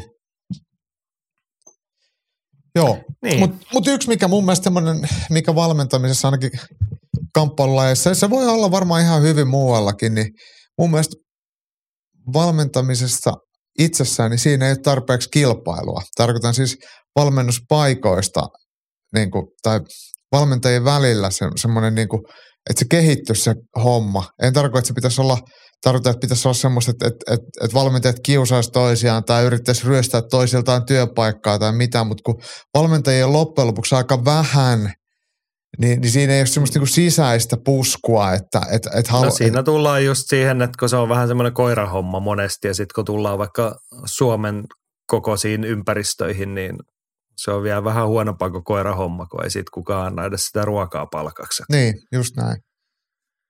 Joo, a- arvostus he- heikonlaista. Sehän oli siis Suom- missä se oli, joku parin vuoden sisään sitähän silleen vähän kyyneleet silmissä naureskeltiin, kun oli tämmöinen ammattien välinen arvostus, kyselytutkimus suomalaisille tehty. Mm. Ja urheiluvalmentaja arvostuksessa se oli siinä taulukossa siellä joku 318, jos se nyt suuresti valehtelee. Ja siinä oli tyyli niin kuin puhelinmyyjä oli hiukan sitä ylempänä. Joo, Kaikki tietää kuinka paljon, niin, tai osaa kuvitella, että mi- miten arvostettuja ammatteja siinä sitten sijaan 300 paikkeilla. Ja sitten jossain siellä tulee urheiluvalmentaja sen jälkeen. niin, niin. Joo. Mutta toi on oikeasti, toi oli ihan hauska. Mä olin jo unohtanut ton, mutta toi on toi, ää, mulla ei itselläni ole semmoista niinku valmentamista onneksi mitään semmoista ihan hirveät katkeruutta, että et mä teen sitä, mä tykkään valmentaa ja koen, että mä saan siitä ihan hyviäkin asioita, va, vaikka se niinku taloudellisesti ei ole mikään hirveän fiksu juttu, mutta mut, mut, mut mä ymmärrän myös sen, mä tiedän myös paljon tyyppejä, jotka, jotka on erittäin, niin miten nyt voisi sanoa semmoisia katkeroituneita siihen niin kuin valmentamiseen, että siitä saatavaan niin kuin, arvostukseen ja, ja oikeastaan, että, että se taakka ja hinta, mitä joku niin kuin henkisesti kantaa siitä va- valmentamista, valmentajan jatkuvista pettymyksistä, turhautumisesta, semmoisesta, että sehän on aika monen niin kuin, jos ei nyt sylkykuppi, mutta jos ajattelet, että sä valmennat vaikka yksilölajissa, valmennat vaikka vapaattelijoita tai nyrkkeilijöitä, niin huipputasolla niin, niin pettymyksiä tulee paljon enemmän kuin, kuin onnistumisia. Ja yksilöurheilija, niin se voittaa tai häviää, mutta sitten jos sulla on vaikka viisi tyyppiä, jos neljä, neljä häviää ja yksi voittaa, niin sulla on niin kuin neljä epäonnistumista ja yksi onnistuminen, niin se niin kuin kumuloituu sitten vuosien varrella äkkiä semmoiseksi jotenkin, niin kuin, että, että, että, että se jättää niin kuin jälkensä siihen omaan maailmankatsomukseen ja Kyllä siis mä ymmärrän oikein hyvin totakin puolta, kun siis tunnistan ja tiedän ton ihmistyypin lajista toiseen, kun sattumoisin olen urheilun parissa koko elämäni viettänyt, niin Mm. näitäkin, mutta se on tosi inhimillistä, se on tosi ymmärrettävää palautuen just siihen, että mitä se valmentajan duuni on. Ja paljonko siinä, siinä pitää olla ihan hirvittävä semmoinen vastoinkäymistä tai epäonnistumista ja sietokyky, koska suurin osa maailman valmentajista kuitenkin epäonnistuu aika paljon useammin kuin onnistuu. Mm.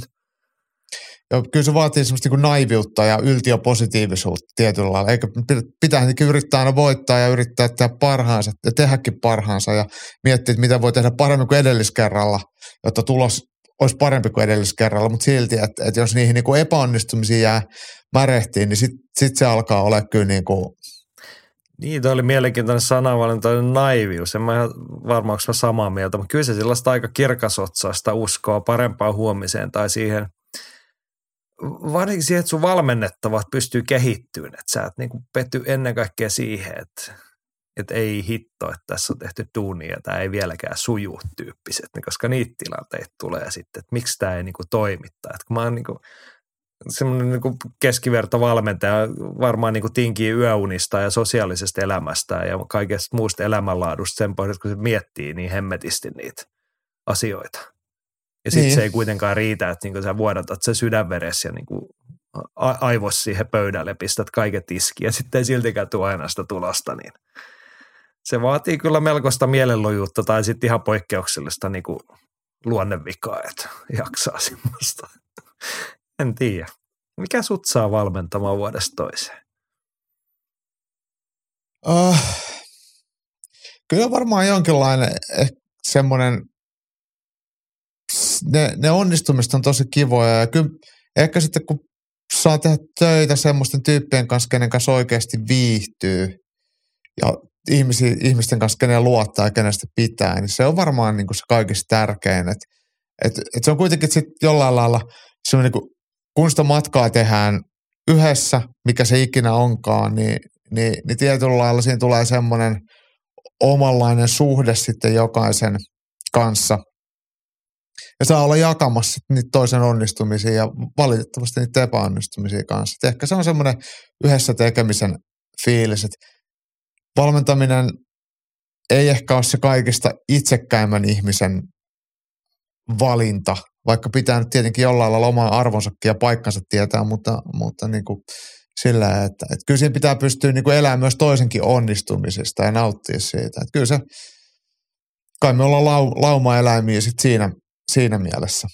Ja sitten toisaalta niin. täytyy myös muistaa, että kun itse ei osaa tehdä kaikkea, niin joku muu on sua parempi, joka pärjää siinä paremmin, niin vaan se kiva siinä sitten olla mukana vähän kattelemassa eturivistä, kun joku hoitaa homma.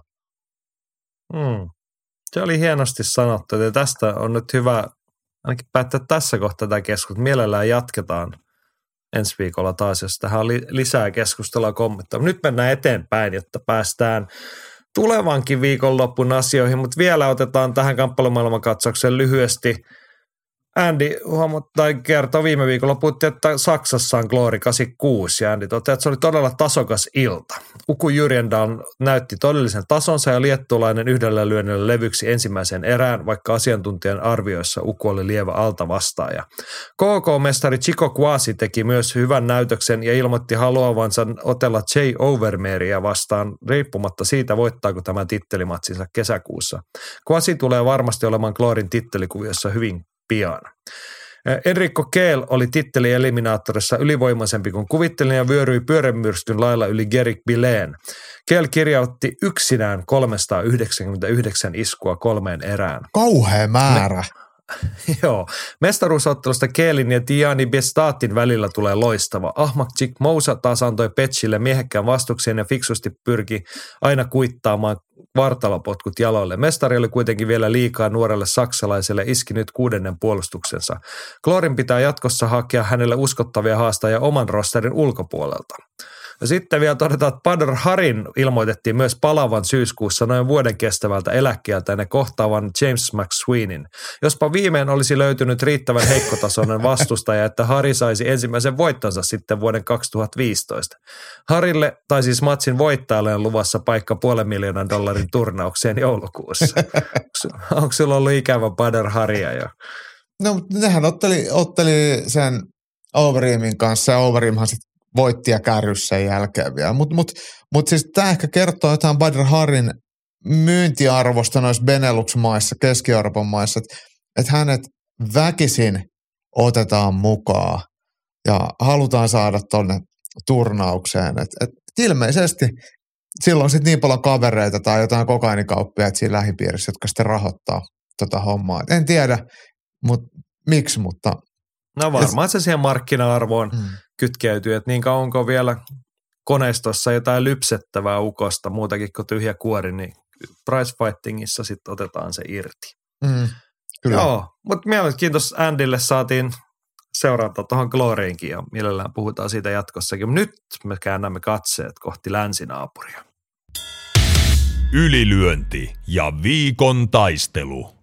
Se olisi viikon taistelun aika ja ruotsalaismerkeissä oli tarkoitus ja halu, halutaan puhua, koska ruotsalaista vapaattelusta riittää nyt pitkästä aikaa vähän laveammin puhua. Ennen kuin mennään tuohon viikon taisteluun, jossa on siis Amir Albaasi, niin otetaan tuommoinen uutisnosto. Dana Whitein mainikas Contender Series palaa, oliko se nyt heinä, heinä-elokuussa, alkaa taas uusi sesonki. Siellä on, tai piti olla, kaksi ruotsalaista. Me ollaan tässä aina silloin tällä sivuttu, että voisihan siellä olla joku muukin pohjoismaalainen, jos oikein haluaisi ja yrittäisi. Mutta nythän sinne on siis naisottelijasta Josefin Knutsson on menossa. Hän ottaa Isis Verbiikkiä vastaan elokuussa ja sitten monille ehkä tutumpi nimi, siis tämä Knutsson, hän oli siellä Road to UFCssä jo Aasiassa kisamassa. Joo, kyllä. No, Sieltä joo. ei natsannut, mutta nyt ollaan sitten jo askel lähempänä, että yhdellä voitolla saatat olla UFC. Mutta sitten monelle tutumpi miesottelija Tobias Harila. En nyt muista hänellä joku hieno lempinimi ja sitten hän tulee Bad Intentions, eikö se ole?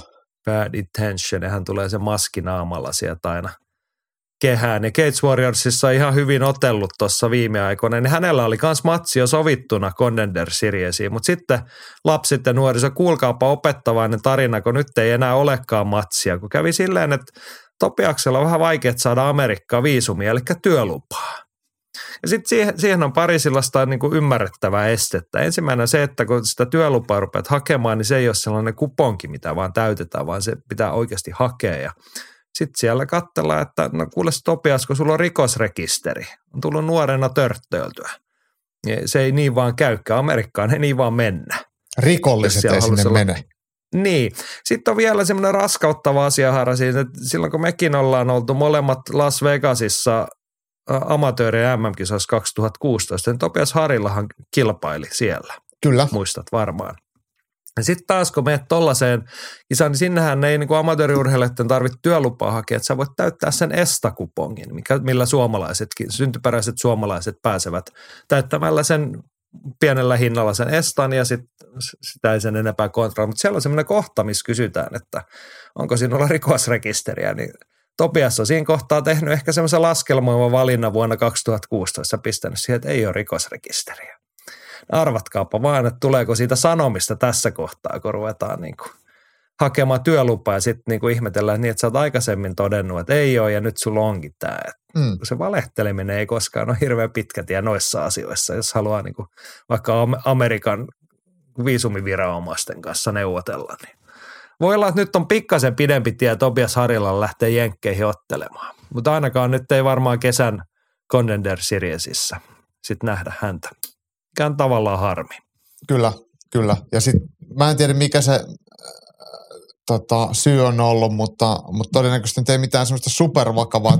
Ehkä jossain nakkikiskalla äh, myllytetty. Ne oli tai... jotain tämmöisiä nuoren miehen rötöksiä ilmoista, ei mitään niinku, tai niin. valmentajan niin. sanoa ainakaan mitään sen suuremmin va- vakavaa, mutta rikosrekisteri on rikosrekisteri. Niin. Että niin. Niitä asioita löytää sitten aina edestä, eikä turha tässä nyt on moitti se kukin on nuorena kaiken näköistä töhöilyä, jollain sitten on rikosrekisteriä jotkut on säästynyt ilman, mutta tota, niin ne asiat seuraa perässä, mutta ei se sitten valehtelu ei ainakaan auta niin kuin yleensä korjaa sitä tilannetta.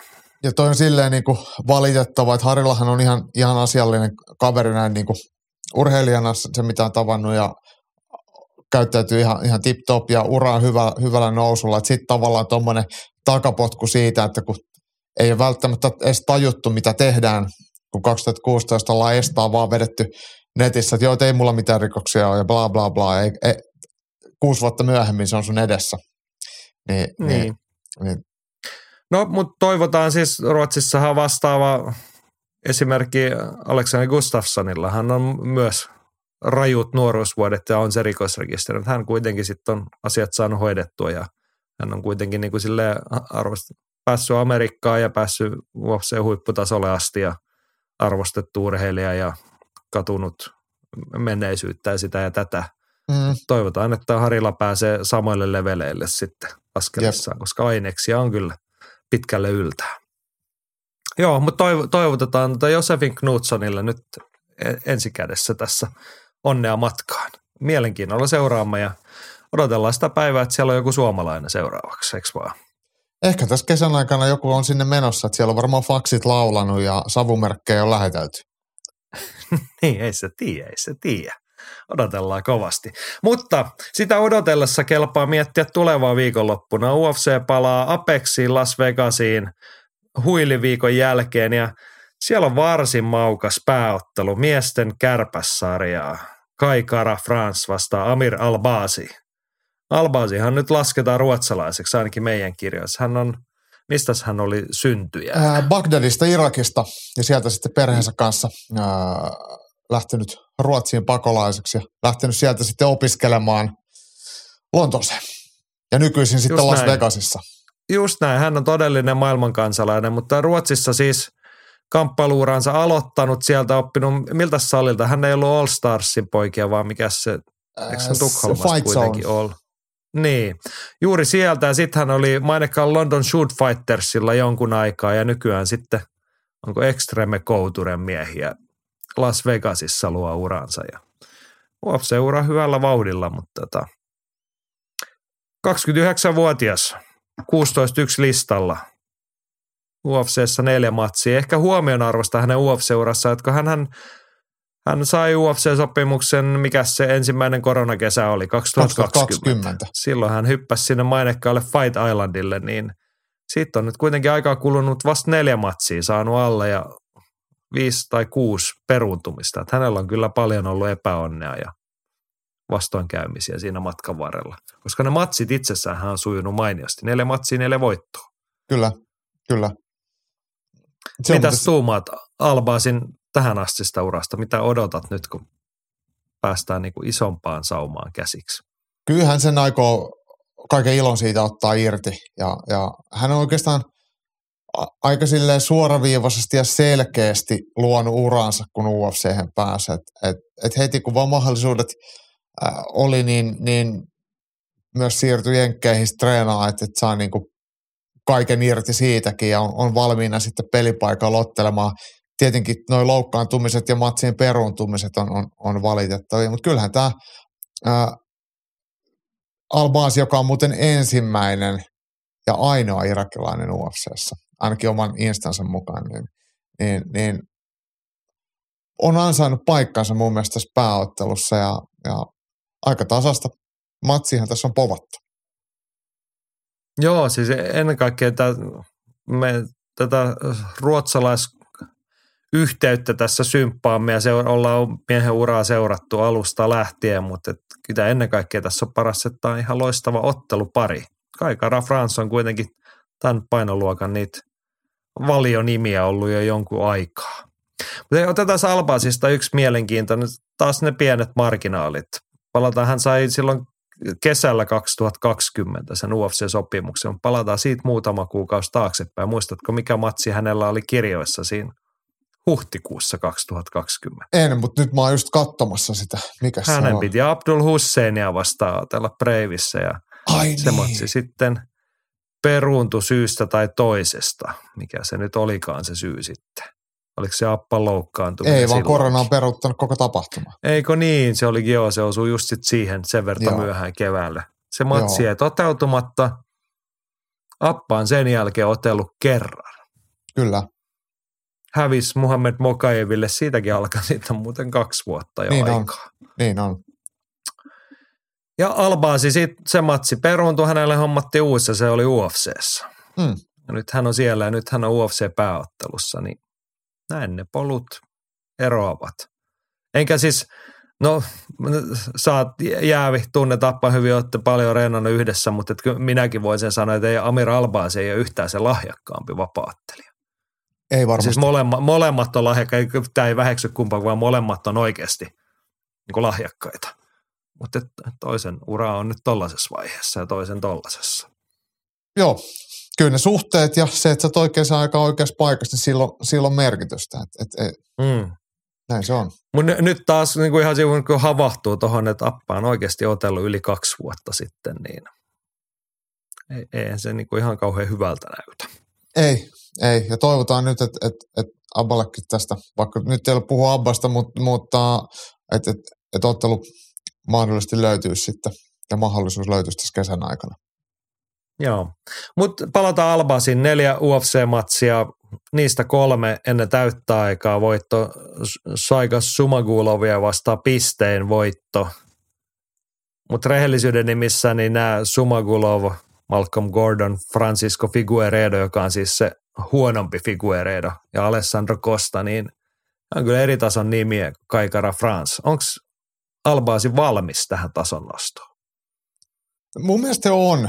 Ja, ja Albaasi on ottanut matsinsa, mitä sille on annettu ja voittanut ne.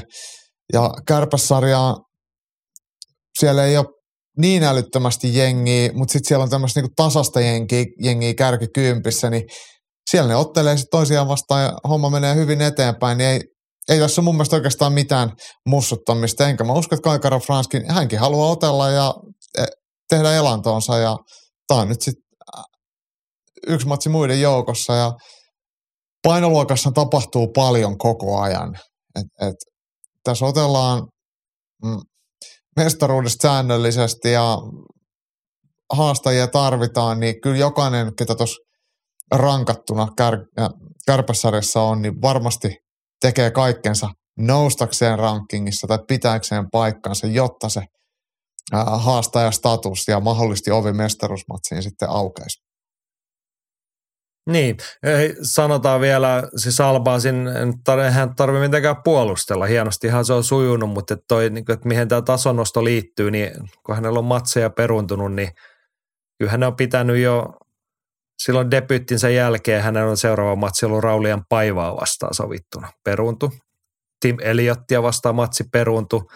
Viime joulukuussa hänen piti otella Brandon Roivalia vastaan joka sitten siis sillä päivämäärä, milloin hän sitten otteli ja Roivan loukkaantui ja sitten tulee Alessandro Costa paikkaajana. Että kyllä hänelle on yritetty ja tämä on ehkä hänen uralleen niin kuin luonteenomaista tai niin kuin kuvaavaa. Että hänellä oli ennen UFC-uraa jo. Sen takia hänellä on vain 17 matsia, vaikka 30 ukko. Et hänellä on aika vaikea saada niin matseja. En tiedä, onko se ollut niin kuin, minkä verran omassa tiimissä ollaan silloin valikoitu vai minkä verran on ollut muuten vaikeut saada matseja, mutta kaiken näköistä hankaluutta riittänyt. Mutta nyt kun tullaan siihen, että hän on oikeasti taitava ottelija, hän täyttää tänä vuonna 30, niin mun mielestä hän on ihan oikeassa paikkaa, että ei tässä nyt enää kannata säästellä. Että nyt katsotaan kortit.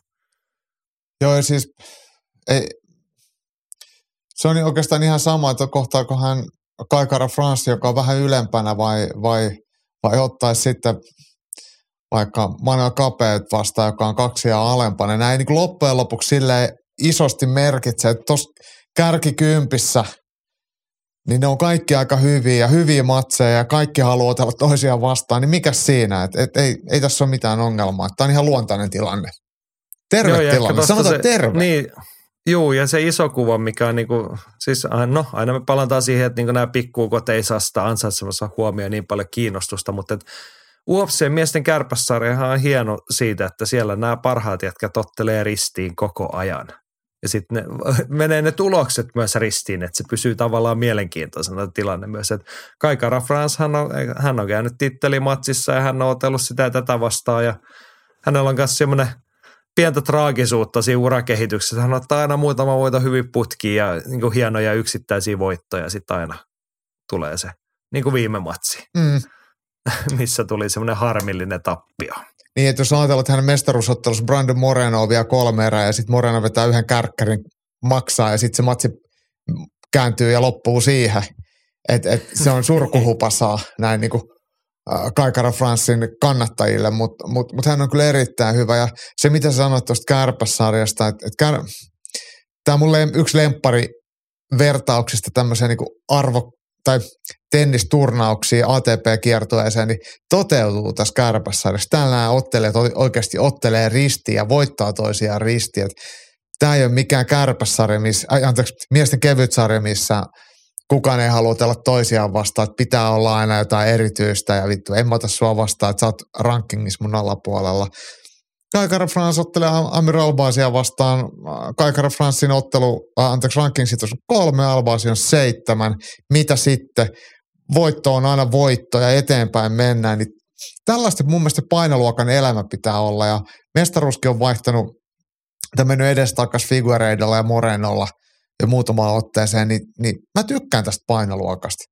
Tämä ei ole mitään semmoista junnaamista eikä nillittämistä. Kuinka paljon me ollaan nähty täällä jotain tämmöistä turhaa draamaa, mitä on vaikka Sterlingin ja Sean O'Mallin suhteen tai, tai jossain Leon Edwardsin kevyt sarjassa, mutta en mä halua ottaa sitä vastaan tai tätä vastaan. Tämähän ottelee, toinen voittaa, sitten otellaan kolmen, neljän kuukauden päästä uudelleen, sitten taas joku voittaa. Et, et toi on, siinä mielessä voidaan sanoa, että se on mun mielestä paras painoluokka miehissä.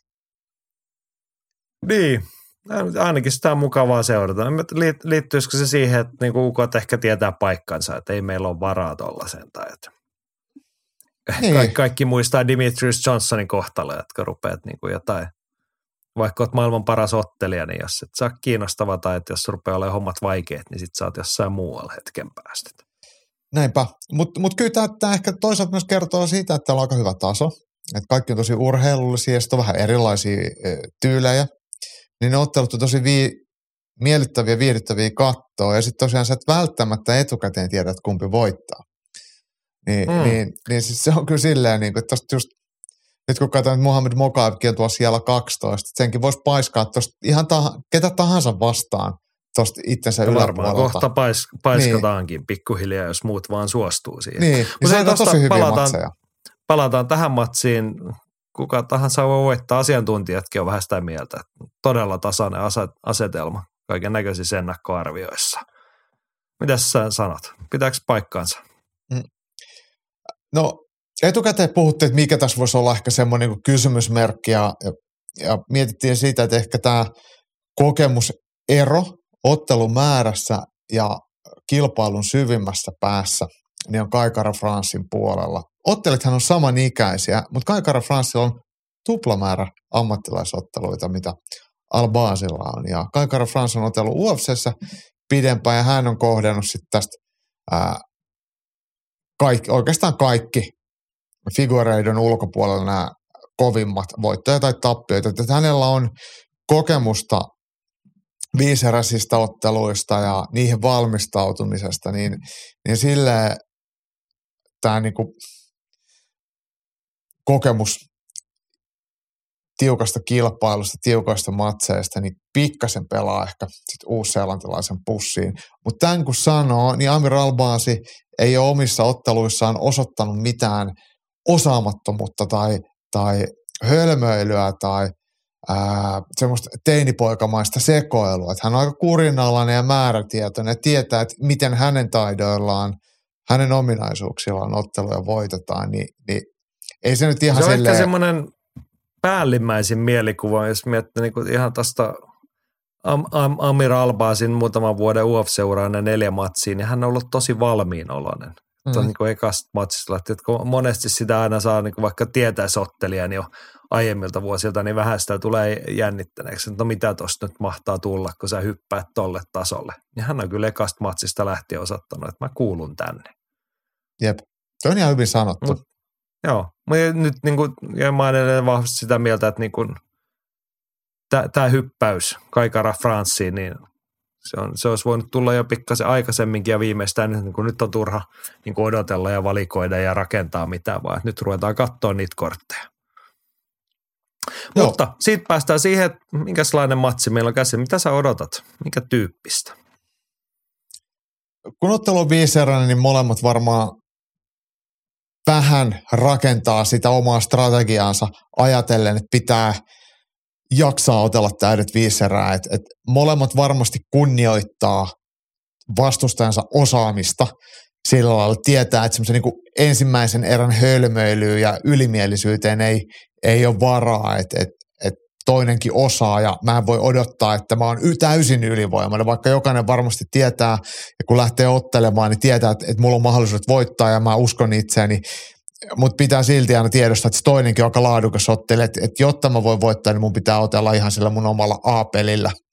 Niin se varmaan ehkä antaa semmoisen semmoisen, ei nyt voi sanoa käsiarvoa, mutta semmoisen konservatiivisen lähdön, että, että ihan semmoista ekan erän sekoilua, hu, albaisin väkisin kaatamista tai Kaikara Franssin hakemista ää, tyrmäysten hakuun, niin ei varmaan nähdä, että semmoista huolellista, matalan riskin ottelua, joka erä erältä mm, kiihtyy, kun ottelun loppu lähestyy ja se tuomarien vakuuttaminen ja oman osaamisen vakuuttaminen niin, että tuomarit antaa sen erän ja sitä kautta sitten erät ja, ja sitä kautta ottelun itselleen, niin se on varmaan se niin kuin nuotti. Ja Kaikara France otteluparista ehkä vähän enemmän vahvoilla sitten pystyottelijana ja Albaasi sitten taas tosi vahva kaataja ja positiopainija, ei niinkään lopettaja matossa, mutta mut hyvät kaadot ja jaksaa tehdä niitä, niin, niin ehkä se on sitten se semmoinen asetelma. Kaikara France, mm, mä sanoin tämänkin sulle tuossa aikaisemmin, että hän, hän on vähän kuin tiimikaverinsa Aleksander Volkanovski, miesten höyhensarjan mestari, että et, ei välttämättä mikään supertaitava painija, mutta riittävän hyvä joutumatta pulaan, että osaa painia hyvä puolustuspainia ja pääsee tarvittaessa ylös ja osaa kaatakin, jos tarvitsee. Että, tavallaan, vaikka ne ei ole kopioita toisistaan, mutta omaa semmoisen samankaltaisuuden siinä, että, että, että se oma heikkous niin ei ole varsinaisesti heikkous, että se ei ole vaan se niin pää, päällimmäinen syömäase, että, että, että se, se, sekin on ihan kunniallinen se, missä ei olla parhaimmillaan. Joo, hienosti sanot. Mä kysyn, otetaanko sellainen täsmä, kun sä kuvailit tällaista niin matsia, jossa on niin pidempää kaarta, ehkä vähän mittaillaan, niin tässä ei varmaankaan kuitenkaan, joskus noihin liittyy se, että sitten kun vähän kattellaan ja ollaan konservatiivisia, niin semmoinen tylsä matsiriski, mutta tässä ei taida olla nyt sitä. Ei, ei varmasti, ja kyllä mä luulen, että tässä, tässä tullaan tota, kuitenkin sille, kun painoluokka on pieni ja miehet on todella urheilullisia. Ne kyllä tietää, että ne jaksaa sen viisi minuuttia otella. Että ei se tule missään tapauksessa ole silleen niin kuin laiskaa, mutta se ei tule olemaan huolimatonta ja ää, semmoista, miten tuossa sanoit, että, että haetaan pikavoittoja, vaan tiedostetaan se, että, että jokainen erä pitää voittaa.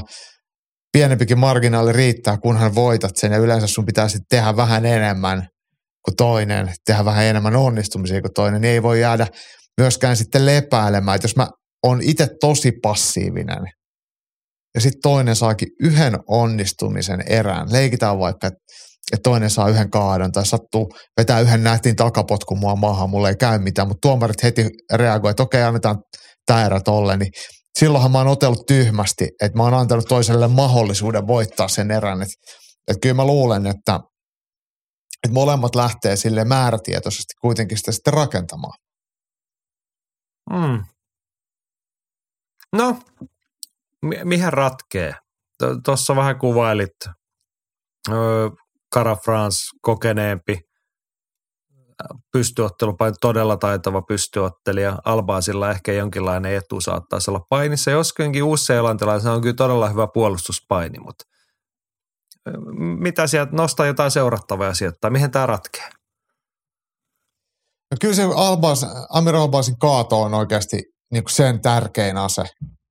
Et, et hän ei ole mikään pystyssä lopettaja. Et just kun katon, että, että lyönneillä lopetus, niin löytyy vuodelta 2016. Et, et kaikki muut lopetukset on sitten, sitten lopet, lopetusotteilla. Niin kyllähän se kertoo siitä, että, että semmoista niin joko ei ole tyrmäysvoimaa, tai sitten ei vaan edes yritetä varsinaisesti tyrmätä. Että se on, kun mattoon mennään, niin lyönnit on, on vain keino hakea se lopetusote. Kaikara Fransilla, niin häneltä löytyy sitten nukuttavaa lyöntivoimaa ja halua myös käyttää niitä lyöntejä. Mutta sitten kun puhutaan UFCn kärkitasosta, niin siellä niitä osumia tulee loppujen lopuksi lop, aika vähän että et sattuuko se sitten osuu kohilleen, niin sitä on vaikea sanoa. Ja mun mielestä esimerkiksi Kaikara Fransin edelliset pari tiputusta Cody Garbrandt ja Rogerio Bontorinia vastaan, niin he on sitten kuitenkin enemmän tai halukkaampi ottelee pystyssä ja ottaa rohkeasti pystyssä, niin, niin Albasi ei taas ole sitten sellainen, että se lähtisi ehkä nyrkkihippasille ihan samalla lailla, niin niin se ehkä vähän neutralisoi sitten sitä Kaikara Franssin nukutusvoimaa, mutta vaikea nähdä tähän kyllä semmoista selkeää, että kumpi voittaisi lopetuksella. Et, et mä uskon, että molemmat tietää toisensa parhaat aseet, eikä mene niihin. Eli viisi erää laadukasta ottelua ja sitten katsotaan, että kumpi on voittanut. Joo, Tuomareiden sydämet puolelle. kyllä. Joo, no kumpi? Kaikara France voittaa. Joo. No mun tekisi mieli sanoa, että Albasi voittaa, mutta tota, olo, olosuhteet ehkä pu, puhuu kokeneemman uusseelantilaisen puolesta, mutta kyllä mä uskon, että Albasi pystyy, jos hän pystyy parhaampaansa, hän pystyy vielä ottaa stepin ylöspäin, niin kyllähän tästä kolme erää pystyy voittamaan.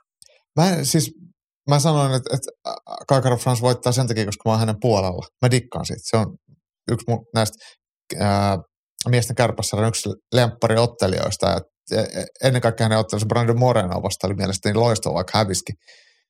Mut, mutta mutta Albasin voittaja ei mulle mikään yllätys. Hänen väkisin makuu tai semmoinen niin väkevä kaato- ja positiopaini, niin ei yllättäisi yhtään.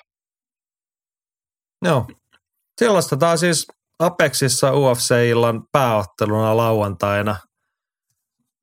Miesten kärpässarja Kaikara France vastaa Amir Albasi Ruotsista Lontoon kautta Amerikkaan. Jälkimmäinen herra. Erittäin kiehtova kamppailu.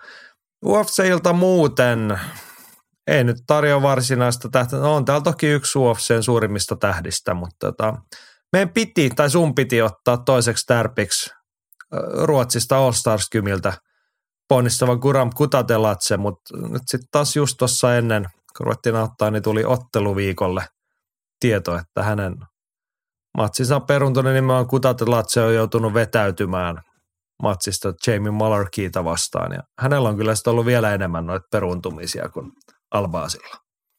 Kyllä, että et hän on otellut tosi harvakseltaan ää, ennen UFCtä ja hän tuli niin ikään silloin ekana korona kesänä Matteus Gambrottiin vastaan debytoi, otti silloin ää, hajaäänillä pistevoiton ja sen jälkeen on päässyt ottelemaan nyt melkein kolmeen vuoteen, niin vain yhden ottelun, jonka hävisi sitten hajaäänin Damir Ismogloville.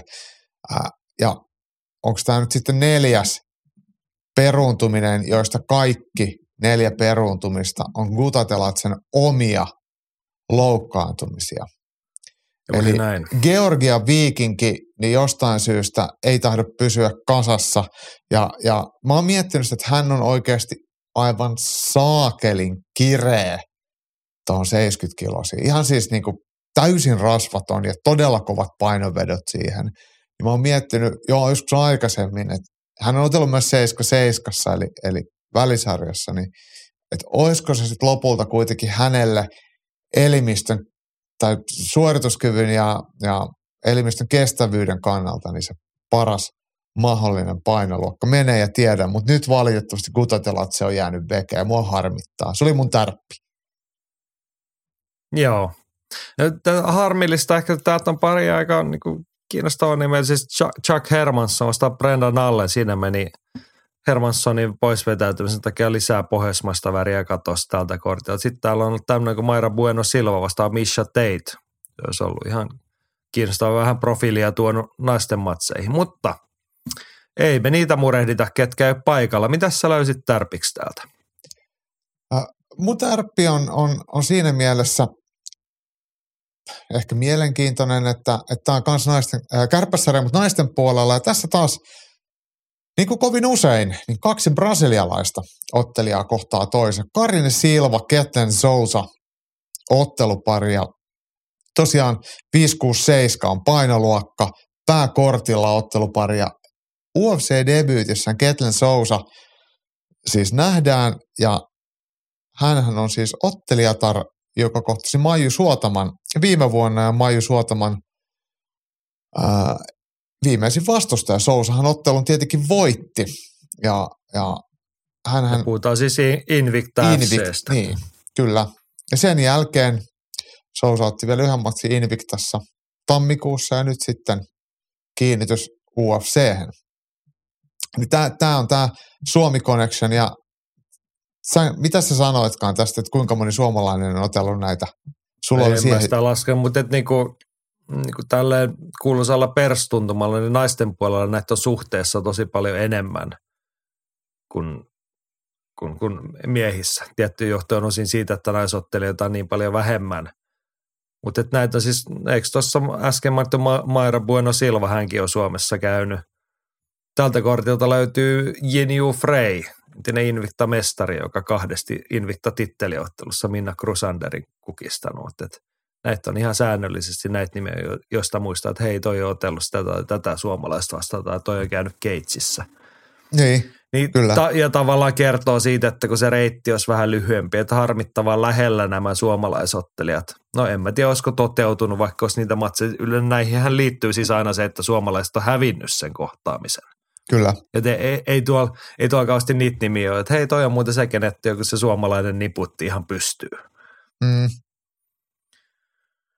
No joo, mutta tämä on mielenkiintoinen mahti, tämä Silva, Sousa, heillä on yhteenlaskettuna yksi UFC-ottelu.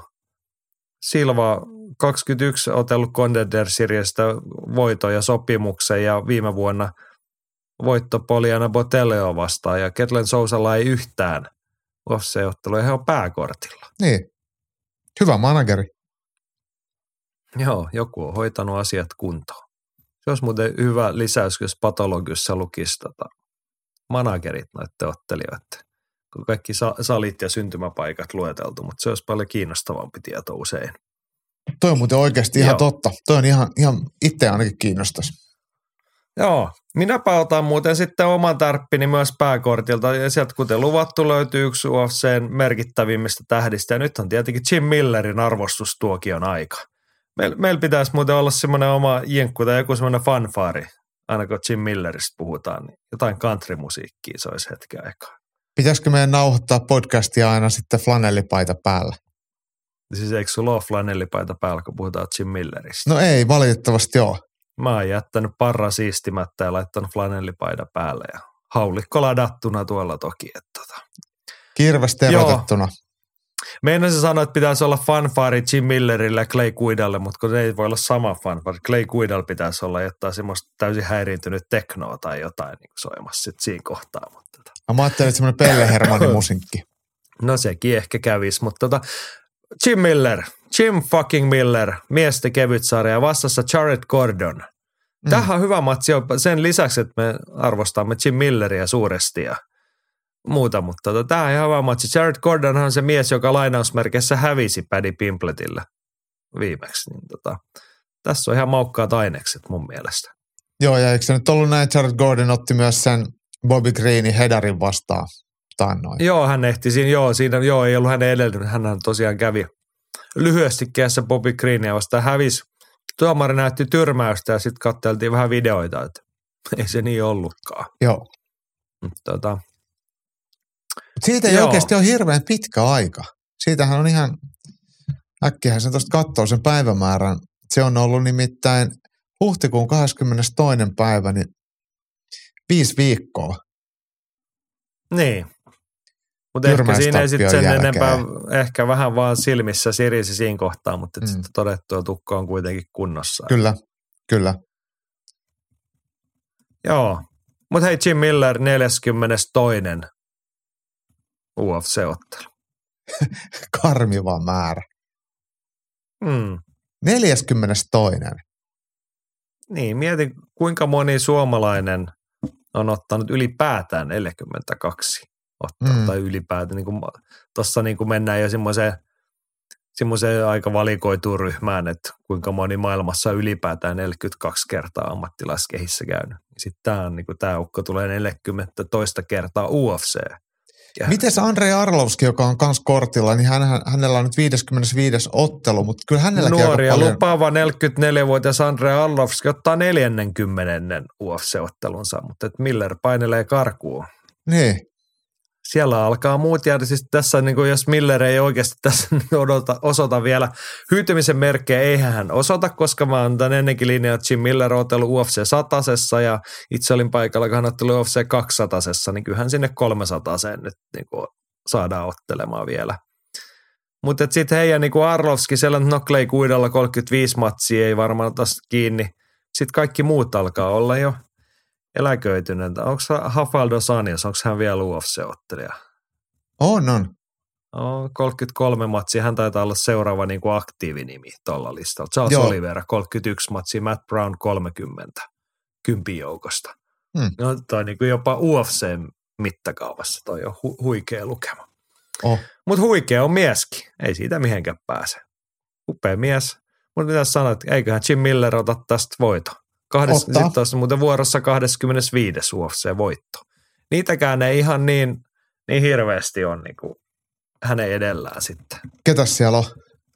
No, ootas nyt, kun tota, se täytyy tarkistaa. Menin nyt jo sulkemaan sen, mutta tota, mä väittäisin, että siellä ollaan most wins. No, täällä on muuten lista ykkösenä Jim Miller 24 voittoa, Niin. Arlovski 23, sitten on Donald Cerrone, Demian Maia, Dos Anjos 21, John Jones 21, hän on ehkä se Charles Oliveira 21, Dustin Poirier 21, tuossa on ne nimet, jotka nyt lähivuosina tota uhkaamassa. No Max Holloway 20, mutta tossakin puhutaan niin kuin kaikki nimiä, että ei se ole niin sanottu, että he viittamatsia niin kuin ottaa. Todennäköisesti voi ottaa, mutta ei välttämättä. Aivan. Mutta jos On- nyt voitto niin 25, niin se on aika hurja määrä. Se on, se on. Joo, mutta siis siitä lähdetään, että Jim fucking Miller pistää Jared Gordonin, tai voi olla, että mennään kolme erää naama verille ja sitten nostetaan kädet jommankumman käsi pystyyn, mutta eiköhän se ole Jim Miller tällä kertaa. Näin se varmaan on. Kova, Tie- mulla on niin. kova luotto. Joo. Joo, tuossa tuli nyt jo mainittua tosiaan 44-vuotias Andre Arlovski. Hänkin löytyy kortilta ja kerrotaan se vielä, ketä vastaan hän ottelee. Don't tell Myers. Joo.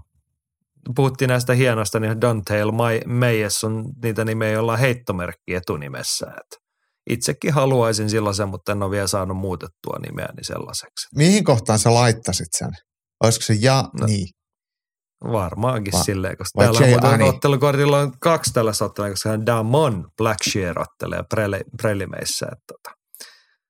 Se on muuten hyvä kysymys, että se on joko A tai N jälkeen etunimeen sen voisi laittaa. Hmm. Ehkä. No joo. Haluatko nostaa jotain vielä UFC-kortilta? En, mutta mä voisin sanoa sen, että jos mä laittaisin tämmöisen heittomerkin, niin munhan pitäisi laittaa sitten niitä ihan vaan kiusallaan kaksi, koska kaksi on enemmän kuin yksi. Laittaisitko sä ne kuitenkin samaan kohtaan vai eri kohtaan? Eri kohtia tietenkin. niin. Täytyykin muuten periaatteessa saako Suomessa, miten, menisiköhän se läpi, jos haluaisi laittaa semmoisen heittomerkin tonne. Koska Suomessahan ei ihan mitään vaan Harry Potteria voi nimekseen ottaa, kun ne ilmoittaa ne viranomaiset, että toi ei muuten käy. Siis Joo. sä oot kokeillut itsellesi ottaa Jani Miukumauku mesikämmeni. Eikö ole näihin asioihin perehtynyt vai joskus se onhan näitä uutisoitu, että mitä kaikki ihmiset on yrittänyt. Joo, Lucifer ja kaikki että mahtaisiko tuommoinen niinku heittomerkki, että mahtaisiko se onnistuu. Mutta ö, pohjoismaista väriä UFC-kortilla se tarkoittaa, että kaikki ne matsit näkyy, mutta harmillisesti se ainoa pohjoismaalainen on nyt pääottelussa, niin se ei taida vaikuttaa sen enempää. Viaplayn UFC-lähetys sunnuntain puolella kello 04 alkaa pääkortti. Näin lukee ohjelmatiedossa. Ja Fight Passilta prelimit esiottelut käyntiin kello 01. Ihan maukkaat mähinät tarjolla, vaikka ei ole yksi iso tähti paikalla. Mutta kappaluviikon loppuun mahtuu paljon muutakin. Tuossa alkuun lähetyksessä jo puhuttiin suomalaisten Ruotsin kinkereistä, mutta Henkka nostaa vielä yhden olennaisen asian esiin. KSV Häkkiin nousee aiemminkin huomioimani Artur Spilka, jonka nyrkkeilyurallaan nousi aina MM-kehän asti Wilderia vastaan. Nyt hän haastaa Marius Pudzianovskin. Spilkan heikkous on aina ollut leuan kestävyys ja epäilen, että tässä matsissa häntä saadaan raapia lastojen kanssa irti häkin lattiasta. Joo, Masa oli innoissaan tästä matsista. Mahtaakohan joku muu olla? En mä tiedä. Kyllä niin. Se on semmoinen va- vaikea kysymys. Mutta kyllä mä veikkaan, että puolalaiset on innoissaan, koska KSVhan ei ole mitkään ihan perus pikkupailut, vaan ne järjestetään Varsovassa stadionilla. Kolosseum lisänimellä. Ne on kerran aikaisemminkin siellä ollut. Ja Täällä pääotteluna Mamet Khalidov vastaa Scott Askham kolmannen kerran vastakkain. Onko voitot yksi yksi nyt, eikö mahda olla? nyt kun, nyt kun kysyit, en muista, mutta kyllä siis Askam ainakin viimeisen taisi voi. Ei, just oli sanonut, että Askam voitti viimeisen, mutta Askam hävisi itse asiassa edellisen ottelunsa Mamed Kalidoville ja sitä edellisen voitti, joo.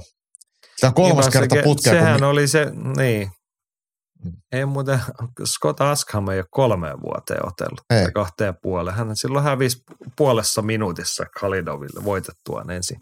Taisi olla tittelimatsi ainakin, tai varmaan molemmat ollut tittelimatseja. Mutta. mm, Joo, mutta tällainen KSV olisi tarjolla.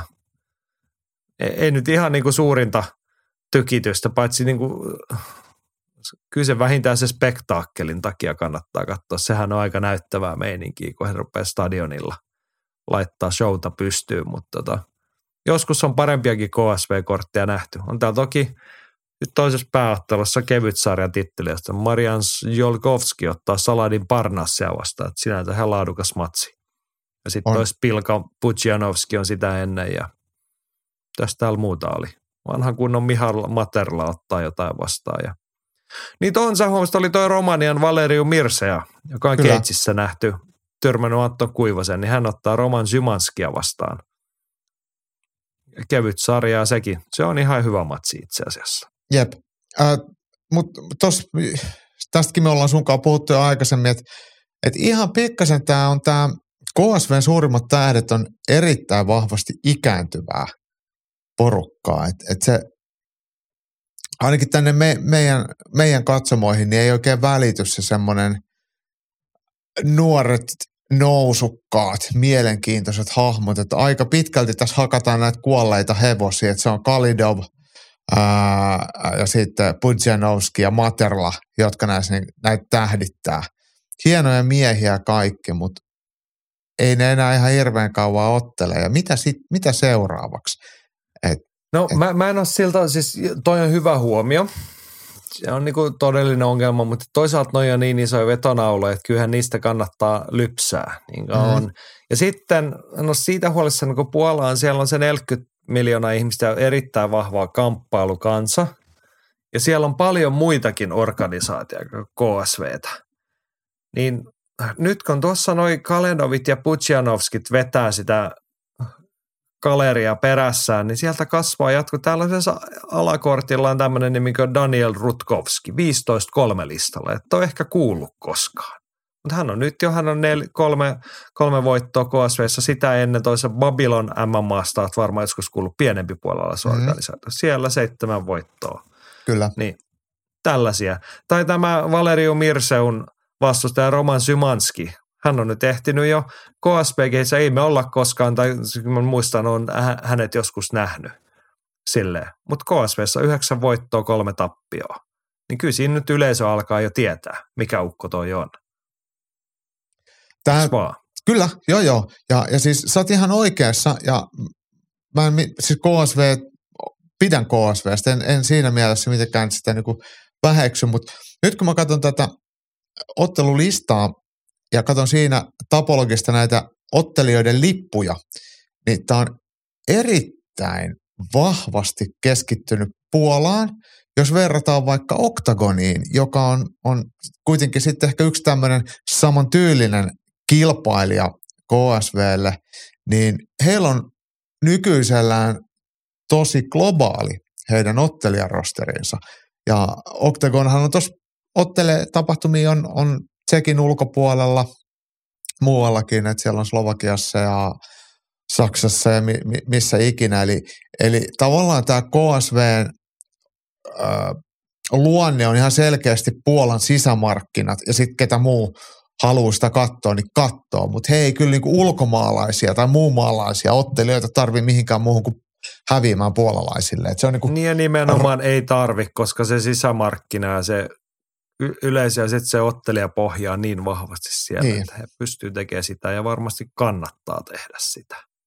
ja sitten kun mä sanoin tällä, että tämä on vähän tämmöinen niin sisämarkkina, niin mitä sitten kun tämä on yksi, sanotaan, tämä tulee todennäköisesti lipunmyynniltään ole kärki kolmosessa kaikkien aikojen, tai kärki viitosessa kaikkien aikojen isoimmista vapauttelutapahtumista, niin ei, ei se nyt voi No. ihan hirveästi arvostella. Että jos ne sen saa sen 50 000, mitä ne sinne tähtää, niin, niin se on isompi kuin kaikki paitsi yksi UFC. Niin, yksi tai kaksi. Mm.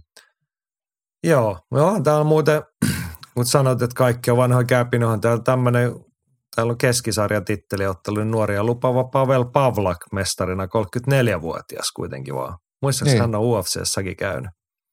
Mm. Siitä alkaa kohta olla kymmenen, mutta nuorena poikana hävinnyt Leon Edwardsille ja Peter Sobottalle Jep. 90 vuotta sitten ja silloin tullut lähdöt, mutta nyt hän on KSV-mestari ja niin kuin sillä mittapuulla sitten kuitenkin nuori poika vielä. Jep. Näin. Mutta tota, jos ei nyt onnistuttu myymään teille suurta innostusta näiden itse KSV-matsen, niin uskallan kyllä varaukset, että se on se KSV-spektaakkeli, varsinkin kun mennään sinne stadion olosuhteisiin, niin kannattaa katsoa. Ja sehän on helppoa, jos oot UFC-ystävä ja sulla on se Viaplay-tilaus, niin kello 20 lauantaina alkaa toi. Vilkas viikonloppu. Siitä vähän sitä ennen jo sitä Fight Club Rushia Fight Passilla tarjolla mun laskujen mukaan seitsemältä illalla kahdeksalta KSV tai sitten sunnuntai-aamuna kello 04. Mm. UFC Apexista Amir Albaasi Kai Kara France pääottelussa.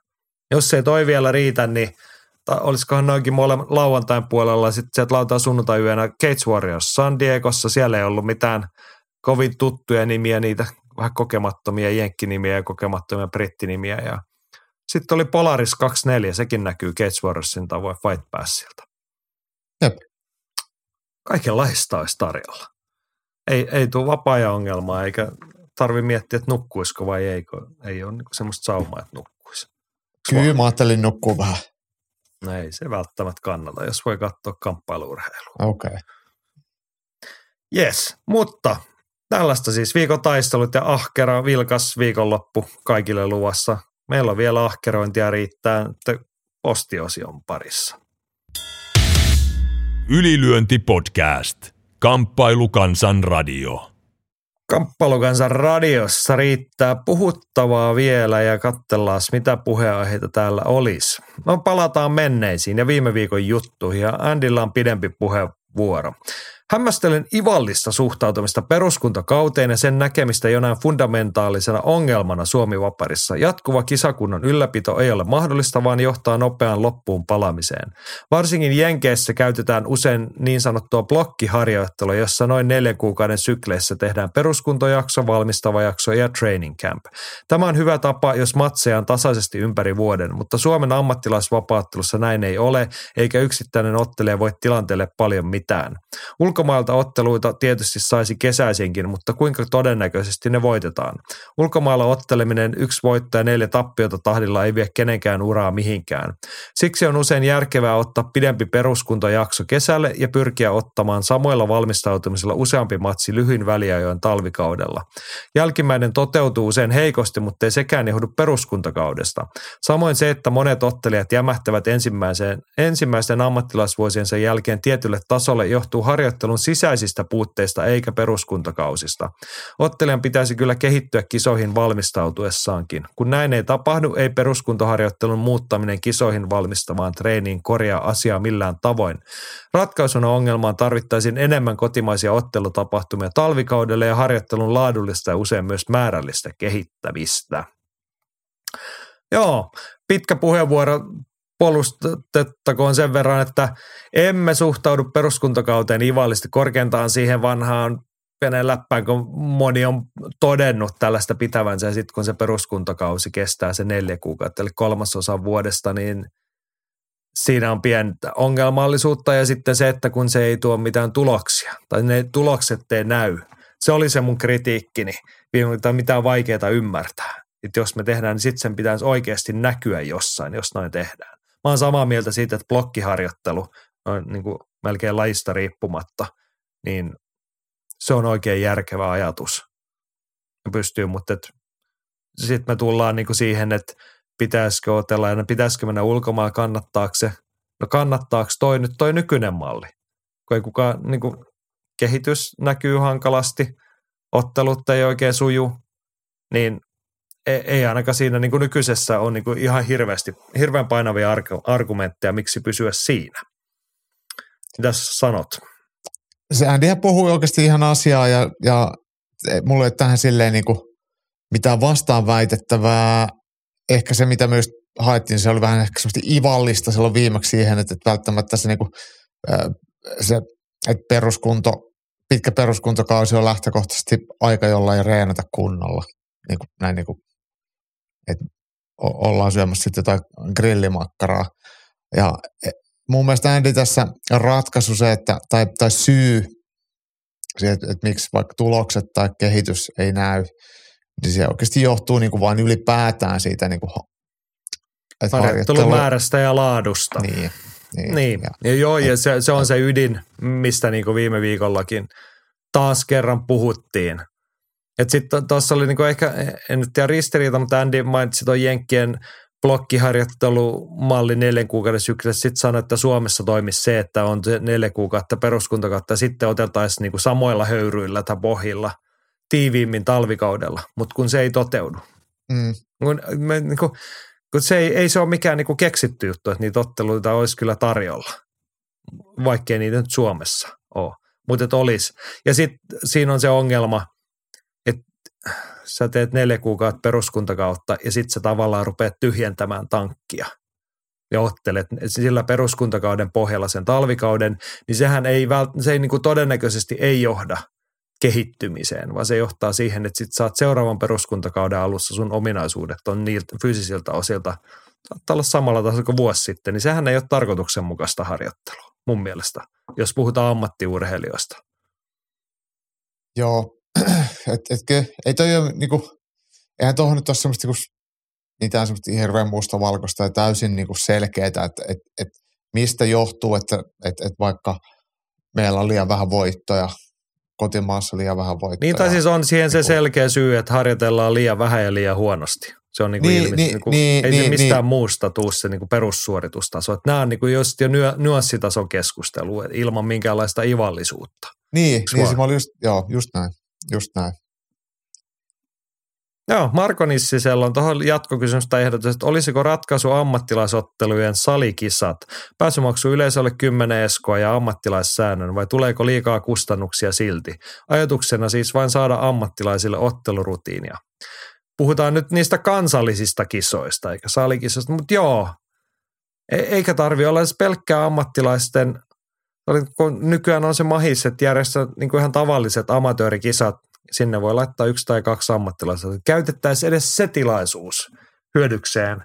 Keskimääräinen suomalainen ammattiva, ammattilaisvapaattelija ottelisi useammin. Silläkin päästäisiin jo eteenpäin. Joo, mä, kyllä mun mielestä niin noita saisi näitä kansallisia kilpailuita ja niihin sitten yksi, kaksi ammattilaismatsia kelpaa kyllä.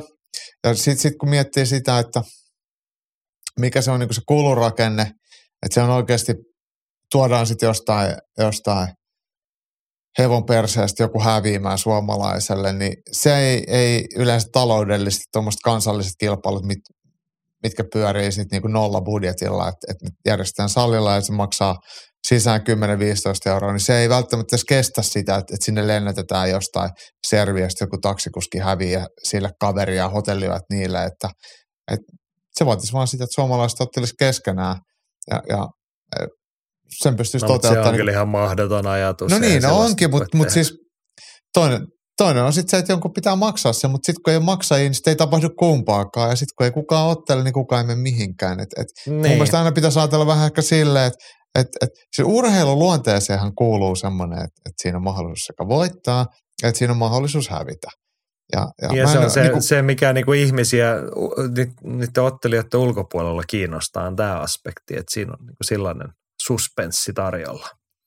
Niin, mutta kyllä mun mielestä niin urheilijan itsekin pitää tiedostaa se, että, että okei, että jos mä heittäydyn tästä tämmöiseen niin kilpaurheilun pariin, niin, niin siinä on riskit, että, että, että mä voin voittaa ja sitten siinä on riskit, että mä voin hävitä. Että kun me otellaan nyt jossain Seinäjoen salikilpailuissa ammattilaismatsi jotain toista suomalaista vastaan, niin siinä on, mä voin voittaa tai mä voin hävitä. Mitä helvetti sitten? Tämä siitähän tässä on kyse, ei mistään muusta. Mm. Että jotenkin Just nyt näin. se niinku voittamisen ja häviämisen, tai se niinku kilpailemisen, onnistumisen ja epäonnistumisen ää, niinku käsite on täysin kadonnut. Et jotenkin välillä tuntuu sille, että amatöörinä se on niin ihan ok, että mennään ottelemaan ja toinen voittaa. Mennään ulkomaille ottelemaan amatöörin, toinen voittaa, toinen hävii. Arvokilpailuus, otetaan monta matsia, mennään niin pitkälle kuin pääsee, se on ihan fine. Se on just sitä, mitä se on. Mutta yhtäkkiä ammattilaisen se muuttuukin, että sulla on vaan vaihtoehto. Mulla on vaan vaihtoehto voittaa tai olla ottelematta. Ei ole vaihtoehtoa, että mä häviin. Siis mitä helvettiä? Niin. Mm. Yllättävän usein sitten ollaan ottelematta. Joo, jakso alussa puhuttiin Hamadarasta, joka taas kävi Ruotsissa, tuli tappio. Ei, ei näytä ammattilaista kodekaan, mutta hän on hyvin helppo arvostaa siitä, että hän menee ja tekee. Helpompi arvostaa kuin niitä, ketkä sitten kattelee, että jos kerran vuodessa kävisi vähän höntsäämässä jotain jossain. Mm. Ja mie- mieluummin semmoisissa olosuhteissa, että tulee voitto sitten kerran. Niin. Mutta tähän koko kysymykseen tähän pätee se vanha suomalainen kansanviisaus. Tiedätkö mikä se on? No, Tyhjän saa pyytämättäkin. kyllä. Mm. Mä jos jotenkin odotin jotain muuta, tota. niin, niin, mutta sitten jos jotain muuta haluaa, niin sitten täytyy ehkä vaikka joskus sitä riskitasoa valmis olla sietämään. No joo, mutta mielenkiintoista keskustelua ja siis hy- hyviä pointteja Andiltä. Mut nyt me mennään eteenpäin, paitsi että puhutaan edelleen ja pysytään viime viikon aiheessa. Massa toteaa, että viime viikolla taisi Jani mainita, että kamppailla voisi olla hyvin muiden tapahtumien kyljessä kesällä. No muut osaa tämänkin jo paremmin. Karjurokissa on taas showpainia. Torstaina, joka ei varmaan ole se pääpäivä. Show, showpaini varmaan on kustannustehokkaampaa kuin ammattilaisvapaattelu, mutta olisi se ehkä kokeilun arvoinen idea koittaa myydä johonkin maakuntafestareiden aloituspäivälle joku vapaattelupaketti. Niin, Niin, niin olisi. tai johonkin, ei niin kuin maakuntafestarit, mutta kun meillä on kuitenkin tämmöisiä kohtuullisen kokoisia kaupunkeja jokunen Suomessa ja niissä on kaiken näköisiä kaupunkikesätapahtumia. Ja sille, no sama se on, mi- missä se on, mutta et joidenkin kylkeen voisi ihan hyvin koittaa, mutta se vaatisi semmoista ennakkoluulottomuutta kyllä. Tämä Karjurok on mulle vielä vähän vieras, mä en, en, en tunne heidän kattausta, mutta jos heillä on pellepaini, niin siellä varmaan esiintyy sitten Lauri Tähkä, Yö ja Mamba. Karjurokko on se festivaali, jossa status quo kieltäytyi esiintymästä viime kesänä. Se on siis tuolla uuden kaupungin sun, ei ole uudessa kaupungissa, vaan se on semmoisen maatilan pellolla, vähän niin kuin okay. Woodstockin hengessä. Nyt en okay. saa ainakin mun pitäisi tietää, mikä se pitäjä missä on, mutta siellä, ja vanha ystävämme Mark Albert Bertani on siellä. Mun ainakin niin kuin, mun mielestä hän on joka vuosi siellä stage managerina tai muuten vahvasti kuviossa mukana. Mun mielestä siellä on muuten D.A.D. tänä vuonna esiintymässä. Melkein tekisi mieli lähteä. No D.A.D. on kyllä helvetin hyvä. Niin. Toivon mukaan joudu samaan Disneyland aikaan kuin. Dark. Ei. Tanskan lahja nyt ihan väärin maailmalle. muista, niin he on Karjurokissa. Mutta me, menkää tota ihmiset kesäfestivaali. Jos se kamppailutapahtumia on, niin muistakaa tukea paikallista kulttuuria muuten. Se on hirveän olennaista sekin. Joo, samasta teemasta edelleen. Miika Vanhalla huomattu, että viime viikolla joku harmitteli, että kesällä ei ole tapahtumia. On ainakin kolme nyrkkeilytapahtumaa kesällä. Heinäkuussa samana päivänä Saimaalla nyrkkeily, ama- amatöörikisat ja mahdollisesti ammattilaismatsi. Samoin jossain otellaan No Mercy-tapahtuma ja elokuussa sitten Roppe vastaan Mieloden ja muita P3-ottelijoita varmaan tulessa. No tässä kohtaa nostamme hattua kyllä sitten suomalaiselle nyrkkeilyskenelle. Jep, no mercy. Joo, tämä oli hauska multa, että jossain otellaan No Mercy-tapa. Ei kuulu varmaan Miikan kavereihin. Tämmöinen ehkä jossain, mutta en mä nyt osaa sanoa, että missä ja milloin. Mutta tota, en, en mullakaan hajuma kuulukaan No Mercy. Mut se on varmaan tosi salainen. Niin, voi olla, että se on UG-nyrkkeily. Olisikohan se Amerikan boxingi? En ole pitkään aikaan päässyt sellaiseen matsiin. Jos ei muuta, niin järjestäkää kesäfestareilla Amerikan boxing matsi. Siihen ei tarvitse edes kehää välttämättä. Siihen vaan, tiedätkö, kun festareilla on aina se, että pu- puetaan ne sumopuvut. Joo. Se, se, ne puhallettavat sumopuvut ja törmät. Siihen voi saman tien pistää ne puvut syrjään, että Amerikan boxingiin siihen. Jengi Mm. hurraamaan.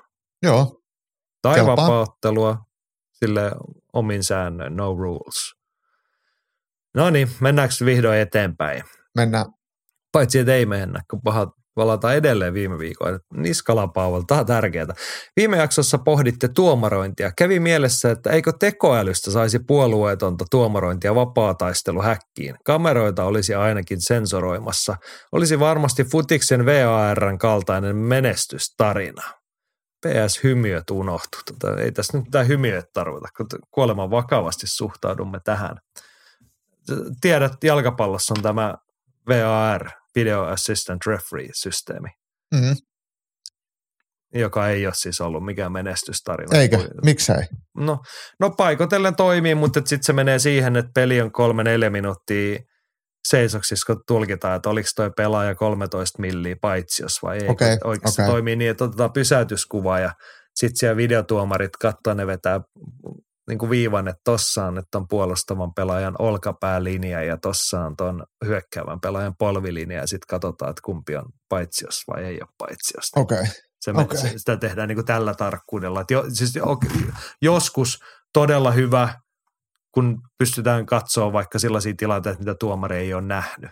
Mm. Jo, joita toki niukat paitsiotkin, mutta se, niin kuin se ehkä se, niin kuin, se skaala, missä katsotaan, niin se on mennyt vähän pieleen ja se aiheuttaa mielipahaa moneen suuntaan. Mutta mites tekoäly kamppailuurheilu tuomarina?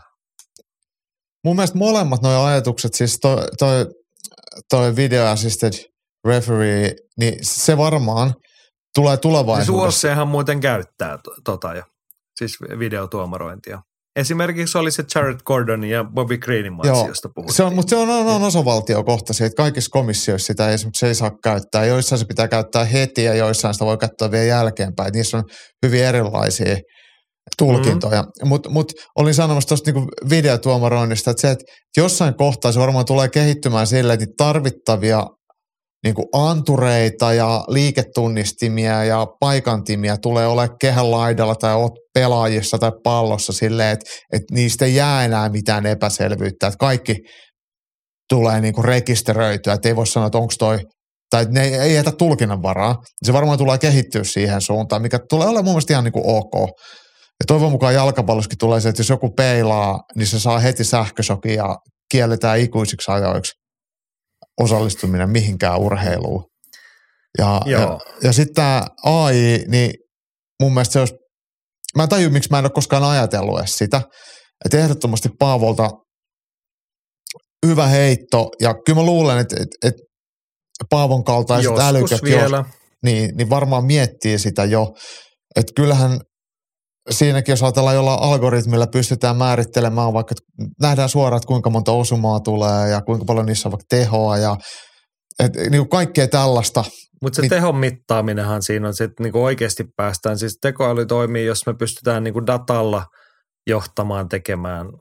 Et siitä jää se, siis kamppailuurheilu tuomaroinnin vaikeushan on se inhimillinen elementti ja se arvioinnin vaikeus, mm. eikö vaan? On kyllä, Mä, kyllä. Puhuinko mä, taisin mä sanoa sen mikkiinkin joskus se vision, kun sua nauratti, kun se, että kun mä sanoin, että kun ne on ne naama, naamahaavat on, Joo, on siis niin kuin kiusallinen ongelma vaikka vapaattelussa, niin siihen toimisi semmoinen ohut, muovinen tai kuminen kypärä-tyyppinen, mikä suojaisi silmäkulmia ja otsaa, ettei tule vekkeä, mutta ei veisi tyrmäysvoiman pois, niin sellaisia sitten tarvitsisi olla vaan niin kuin semmoinen paita ja kypärä, jossa olisi sensorit, jotka mittaa, että nyt toi oli oikeasti significant strike. niin. Sitten sit tulisi toki riita siitä, että mihin se laitetaan se niinku sensorin niinku ne raja-arvot, että mikä sen, että, kyllä mä nyt löin tarpeeksi kovaa, että vaikka toi mittari ei sitä rekisteröinyt. Aivan. Mutta tiedätkö, tällaistähän käytetään jo. No, Taekwondossahan niillä on ne panssarit tai liivit, jo- joka sitten, jos Niin se on- miekkailussa.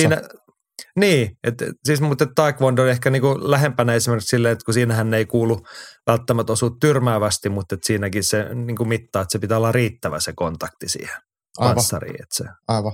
niin kuin antaa sulle pisteen tai miten se nyt menikään, muista miten se. Mutta heillä on sellaiset.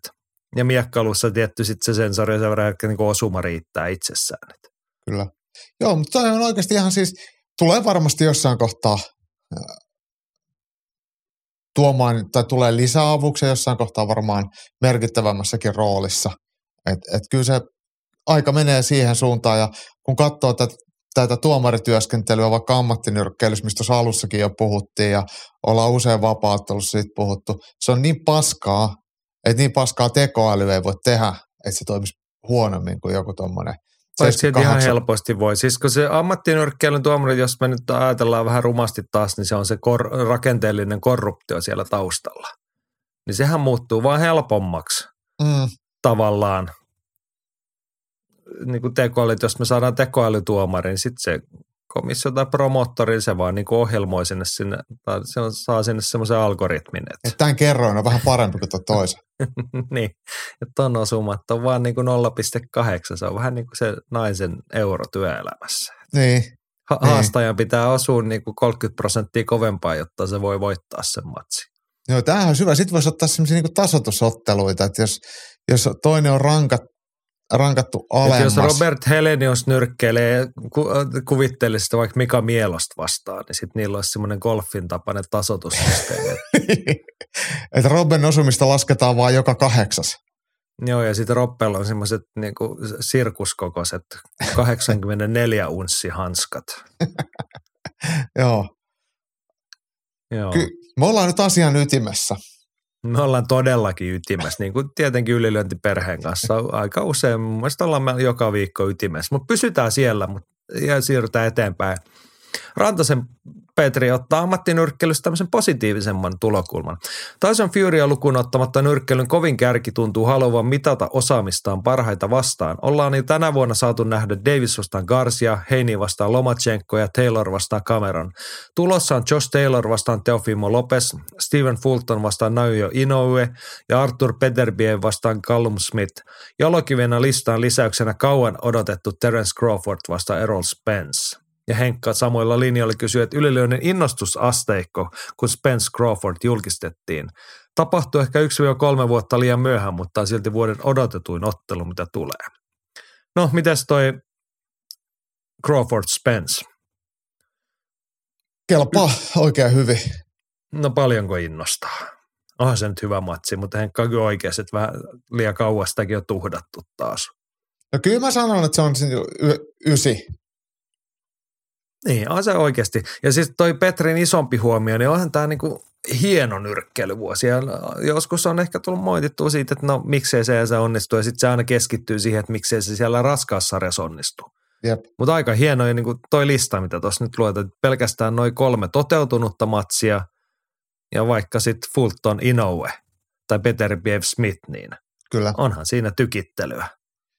Uh, itse tuosta Na- Naoja Inoesta tykkään ihan hirveästi, todella väkevä lyöjä. Mutta mut toi oikeastaan, mikä tuohon nyrkkeilyyn langettaa sen varjon, niin ei ole yksikään näistä otteluista, vaan nimenomaan Tyson Fury sekoilut ja sitten se, että, että Canelo Alvarezin, niin, niin jotenkin kun hänen ympärille pitäisi saada vielä sitä parempaa pöhinää taas. Niin, Niin, että hän voisi otella Conoria vastaan. niin. niin. Et kun ne Eikö kaikista ole isoimmat luvannut, tähdet, että hän tyrmäisi ja pistäisi nippua Alvarez. totta kai, totta kai, ihan varmasti. No niin, mutta joo, siis ollaan samaa mieltä. Tärkeä nostaa, että aina kun helposti tulee itse kunkin oltuu pikkasen kyyninen ja kriittinen jonkin asioiden suhteen, niin ei nyt ihan luokaton se ammattinyrkkeilyn touhukaan kaikilta osin aina ole. Niin ja onhan meillä kuitenkin Helenius Mielonen. Niin. Ai hitto, tästä riittää kyllä juttua koko kesäksi varmaan. Ollaan kuitenkin vielä toukokuun puolella, kun tätä puhutaan. Mutta Hei, kun mä, mä, mä, siirrytään pala, ke- niin. mä joudun palaa vielä tuohon, että ehkä me järjestetään ylilyöntimatka Olavinlinnaan. No mutta onhan se hieno kesäkaupunki. Mm, mm. Niin Joo. Joo. Make it happen. Mä voin kertoa, mä kerron, tämän, mukaan. Mä kerron nyt hauskan tarinan Olavinlinnasta. Oltiin katsoa joskus Eevan matsia siellä ja oltiin, oltiin tota, ää, Markus Vänttisen ja hänen puolisonsa kanssa, Sintu kanssa siellä ja oltiin sitten istuttiin ennen iltaa jossain paikallisessa hampurilaisravintolassa syömässä ja Markuksen puoliso Sinttu niin on, on kasvissyöjä ja hän tilasi kas, äh, vuohijuusto hampurilaisen. Ja me muut tietysti niinku oikeat burgerit täällä niinku lihalla ja sitten sit kun burgerit tuli tuota pöytään, niin Sintu burgerissa oli sekä pihvi että, tota, että sitä vuohijuusto pihvi. Ja sitten sanoi, että tämä ei ihan mennyt oikein, että hän tilasi sitä vuohijuusto niin kuin hampparit, kun hän on on kasvissyöjä. Niin tarjo- tarjoilija totesi vaan, että ei mitään, että hän käy ottaa nopeasti se pihvin pois sieltä. Sitten se on varmaan ihan ok. joka, joka se kasvissyöjä unelma, että tuossa on vähän toi pihvi nyt liiskaantunut tuohon sun burgeriin, mutta eikä se haittaa. Eikä se nyt ole mikään ongelma. Tiedän siis, no näitä tarinoita riittäisi, koska oma vaimoni on niin kuin samaa koulukuntaa, niin ollaan tässä vuosien varrella kyllä ravintoloissa nähty melkoisia ratkaisuja väliin. Mutta mut sanon kyllä, että et, et tämä tarjoilija, niin kun sanotaan ääneen, niin sitten tajus, että, että tässä on tietenkin tämmöinen, niin kuin, että kasvissyönti, kun se ei välttämättä halua sit syödä sitä niin kuin lihansa burgeria, niin se sitten on, että niin. mm, olipas tämä nyt vähän hassusti ajateltu, tai jotain se totesi, ja sanoi, että hän, hän teet, teetättää uuden bur- burgeria. Kaikki meni tosi nätisti, eikä siinä ollut mitään, mutta si, sillä hetkellä tuli vähän kaikille semmoinen hiljainen hetki, että, että, että No mitä? niin, ollaan siis ilmeisesti lähdössä Savonlinnaan syömään vuohenjuusta burgereita. Joo. Katsoo huippunyrkkeilyä. Jes, mutta olin siihen tulossa, että kun tässä kun tämä jakso julkaistaan, niin sitten aletaan elellä kesäkuuta. Ensimmäinen kesäkuuta tarkoittaa sitä, että Tuffi, The Ultimate Fighter, palaa. Eka jakso ensimmäinen kesäkuuta tarjolla Viaplayssa meillä. Mikä, no otetaan tähän nyt se innostusasteikko. Michael Chandler ja Conor McGregor coachina. Paljonko innostaa? Enemmän kuin edellinen. Ketä siellä oli? Juliana Penn ja Amanda Nunes. En ole muuten kattonut sit jaksoakaan. No en mäkään. Koska en olisi osannut, vaikka olisi aseella uhattu, niin en olisi osannut sanoa, että ne oli noin kaksi. Mm. Joo. No niin, mutta tota, enemmän kuin edellinen, eli kakkonen, kolmonen. Jotain sitä liikut? Siis Joo, mutta Espoossa ollaan selvästi innossaan, koska Samuli on oikein ruvennut tykittelemään tämän johdosta. Homma kuuluu näin. Pahtopulla Samuli kertoo, että Tuffin jatkumisen kunniaksi top kolme parhaat The Ultimate Fighter tuotantokaudet. No, tämä nyt kovaa kamaa. Joku jaksaa intoilla. Joo, ja Samuli linjasi siis, että toki ne on kaikki tullut katsottua. Ja top kolme kuuluu näin. Siellä kolme Kausi yhdeksän United States vasta United Kingdom, Kingdom eli Jenkit vasta Britit. Maajoukkojen hengessä toteutettu tuotantokausi toimia, vaikka moni ottelijoista ei päätynyt isoihin valoihin. Siellä synnytettiin 26 ottelun veteraani Ross Pearson.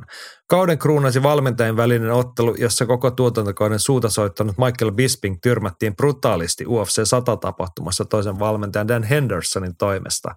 Tuohon aikaan vielä Tuff valmentajuus merkitsi jotain Henderson ansaitsi valmentajapaikan voittamalla Rich Franklinin UFC 93 tapahtumassa. No tässä ollaan kyllä klassisten asioiden äärellä. Joo, toi on about viimeisimpiä niitä, mitä mä oon kattonut. Et sen jälkeen tota, ei ole juuri kiinnostanut. Joo, ton jälkeen, että siis toihan on tehty uudestaankin, eikö toi Jenkit vastaan Britit, tai sen mu- mun mielestä ollut. Silloin oli sitten vähän niin kuin, ei ihan samanlaisia legendoja. Kerros Pearson nyt ehkä legenda, mutta et kuitenkin eurooppalaisen vapaattelun kantanimiä. Mm. Joo, mutta se oli siis kausi yhdeksän ja sitten Samulin siellä kaksi on kausi 12. Team GSP vastaan Team Koshek.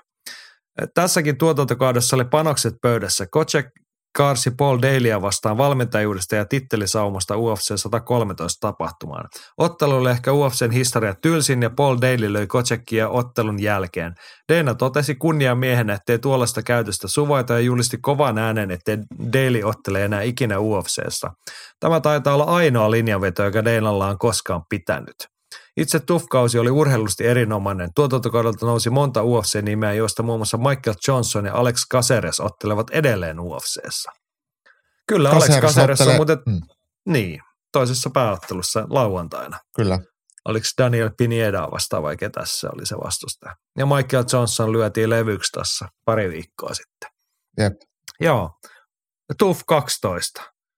GSP Josh Kochek. Ei nyt ehkä itsellä ihan niitä klassisimpia, mutta on toi niinku hyvä huomio, että sieltä on noussut pitkän linjan kovia nimiä. Joo. Ja Joo. sitten ykkösenä, öö, kausi neljä. Tämä oli hieno tuotantokausi hauskalla idealla. Jo UFCssä ottelevat urheilijat laitettiin ilman valmentajia taloon ja kauden voittajat saivat tittelisaumat hallitsevaa mestaria vastaan. Tykkäsin kaudesta, koska tiesin kaikki osallistujat etukäteen ja ensimmäisten kolmen sekoilukauden jälkeen tässä oli urheilulliset puolet enemmän läsnä.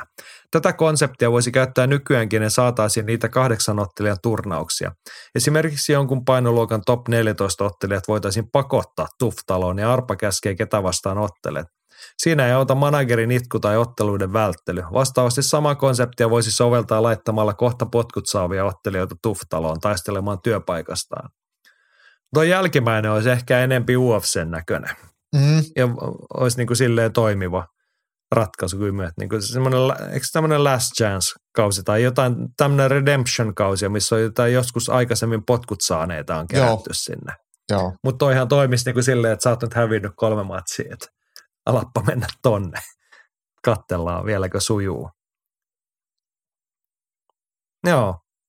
Mikä Jaakko, nouseeko sun omalta, no sanoit, että Tuffi on katsottu ehkä se ensimmäinen puolisko. Tunnustan aulisti, että on viime vuosina kyllä jäänyt vähemmälle, mutta et, Kyllä varmaan- mitä sä nostat? No siis, kyllä ne on varmaan ne ekat kaksi tuotantokautta kuitenkin on ne, mitä mä, mitä mä oon kattonut. Sitten, kyllä toi Eka oli demo ihan, oli paras siis. mitä? Ai, Eka, demo. oli paras. Joo, joo. Niin. Mutta mut tietenkin sitten aika nopeasti se rupesi sit itsellä niinku lässähtää se, se into siihen, että et, et, semmoinen väkisin väännetty semmoinen, mi- mitä niinku, no ei ne ottelet ole hirveän mielenkiintoisesti, sekoillaan ollaan hölmöjä, eikä ne matsitkaan läheskään aina ole hirveän hyviä, että et esimerkiksi mä en muista kattoneeni viidettä tuotantokautta ollenkaan, missä Nate Diaz oli, ei ollut mitään muistikuvaa siitä, että et, et. neljä ekaa mä aika- varmaan ainakin kattonut. Niin, aika nopeasti sitten se on niin kuin, sanotaan, se talenttipuuli on rajallisuudessaan väljähtynyt ja sitten sit se, on, se on ratkaistu sillä tavalla, että niistä valmentajista on tehty se keskiö siihen ja sitten se on mennyt vähän kiusalliseksi. Joo. aika harvoin, että niin kuin. No, Chael Sonnen oli siinäkin ylivoimainen siinä roolissa. Mä siis mietin, että mitä, siis onhan sit niinku velvollisuudesta tai työn puolesta tai muuten tullut pitkään mietin, Olisiko se ollut sitten yli 14, mistä on viimeisiä jotain niin kuin silleen oikeasti kirkkaampia muistikuvia. Silloin ollut Akira Korassaan, Ruotsin mies, ja sitten oliko John Lineker, joku hullu prassi. Musta se oli Lineker, koska pieni jukkoja siellä oli. Joo. Et silloin on ollut niinku hyviä ottelijoita ja sitten sellainen, niinku se show on ollut vielä niinku jotenkin aidoissa kantimissa.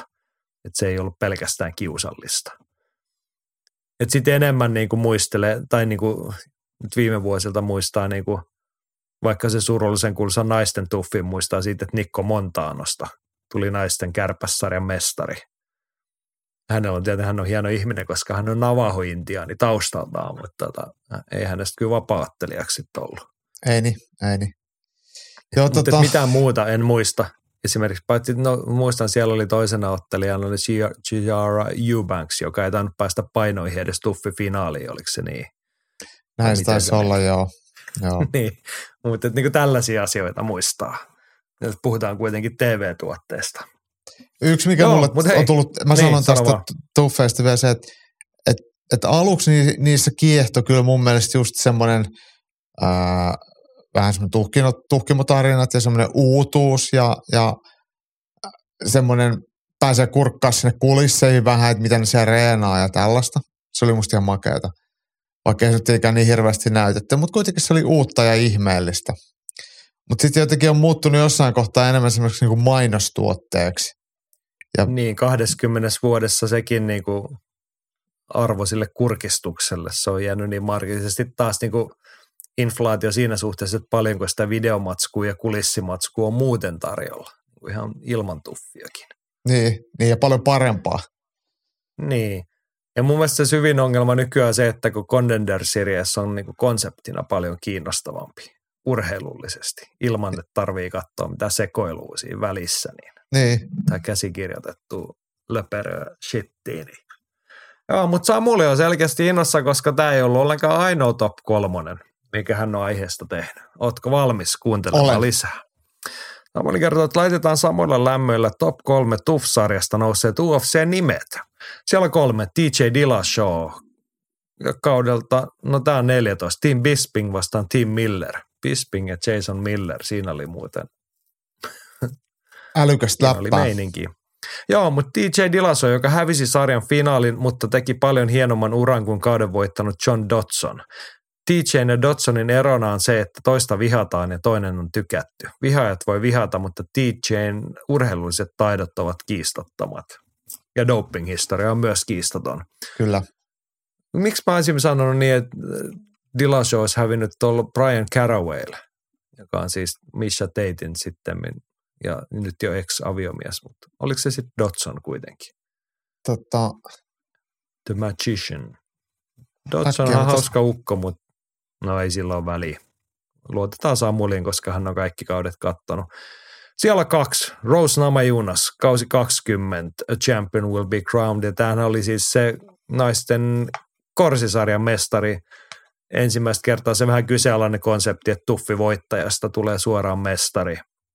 En jaksa edes perustella, on Samuli. No, Rose Namajunas on hieno tarina, se oli jo sitä silloin. Ehkä sille niin kuin tuffikaudelle heitti sen pienen varjon, että sieltä puuttuu Joana Jedrzejczyk ja Claudia Kadelha, jotka olisi voinut suoraan laittaa ensin UFC-ottelijaksi ja sitten laittaa voittajan ottelemaan mestaruudesta sen ottelun mestaruuden sen matsin kautta, koska he oli niin kuin selkeästi, voi sanoa, että oli sen painoluokan kaksi parasta naisottelijaa silloin, ilman mitään mutinoita. jep. Ja Rose Namajunas ei olisi, tai ketään muunkaan sieltä tuffikaudelta ei olisi kyllä sit- sitä matsia voittanut siinä kohtaa. Samaa mieltä. Joo. Sitten Samulilla on jaettu ykkössiä. Matt Brown seiskakaudelta Rampage vastaan Forest ja sitten Nate Diaz Ultimate Fighter 5, jonka jo mainitsitkin. Kaikki eivät voita UFC-mestaruutta. Matt Brown ei voittanut edes tuff kautta. Silti molemmat ovat voittaneet ihmisten sydämet. The Immortal, Matt Brown ja Nate Diaz. No onhan he varmaan niitä suurimpia nimiä, mitä sitten on tota, ja ni- nimenomaan tämmöisiä niin kuin People's Champ-tyyppisiä, mitä Tuff on kasvattanut.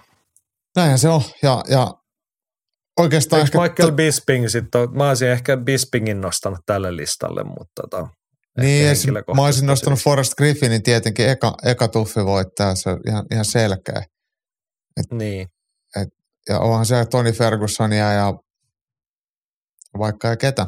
Mut, mutta tota, mut piti vielä sanoa tuosta, että et, et ehkä jotenkin nämä on ne tyypit, jotka tuffis on ne kuitenkin ne, näihin ne sopii kaikista parhaiten, että et ne ei ole ihan niitä parhaita, mutta ne onkin niitä työaukkoja tai akkoja. mm. To, et hei, Ja to, toisaalta hei, noi persoonia, jo, jo, jotka on siitä, on, no, sieltä on noussut siis kahdenlaisia. To, toiset on ollut niitä niinku shownaamoja, ketkä on niinku luonut sen henkilöbrändinsä siinä, saanut, saanut paikan tulla esille ja käyttänyt sen esiin. Sitten toinen on tämmöiset niinku kansansankarit, jotka on niinku sulattaneet sydämet ehkä vähän jäyhemmällä persoonalla ja niinku värikkäällä ottelemisella joista ei välttämättä ilman tota esille nousua olisi koskaan tullut ollenkaan niin isoja nimiä. Niin oli sanonut, että onhan täällä nyt tämmöisiä kuitenkin aika isoikin nimiä, jos ajatellaan vaikka Ryan Baderiakin, joka sitten äh, Bellatorissa on kahden sarjan mestarina ollut. Et tietenkin Kamaru Usman, että kyllähän sieltä todellisia tähtiä on Niin. sitten noussut. Niin, Kamaru oli vaan sillä läpensä huonolla kaudella, missä oli ATT vastaan Black Chilians, eikö ollut? Joo, en katsonut sekuntiikaan sitä. Mikä ei sitten ollut kauhean kiinnostavaa kellekään muulle niin kuin Etelä-Florida ulkopuolella varmaan. Mm. Mm. Ja sitten hän oli täysin ylivoimainen, kun se niin kuin talenttipuoli ei sitten ihan niin kuin riittänyt siihen.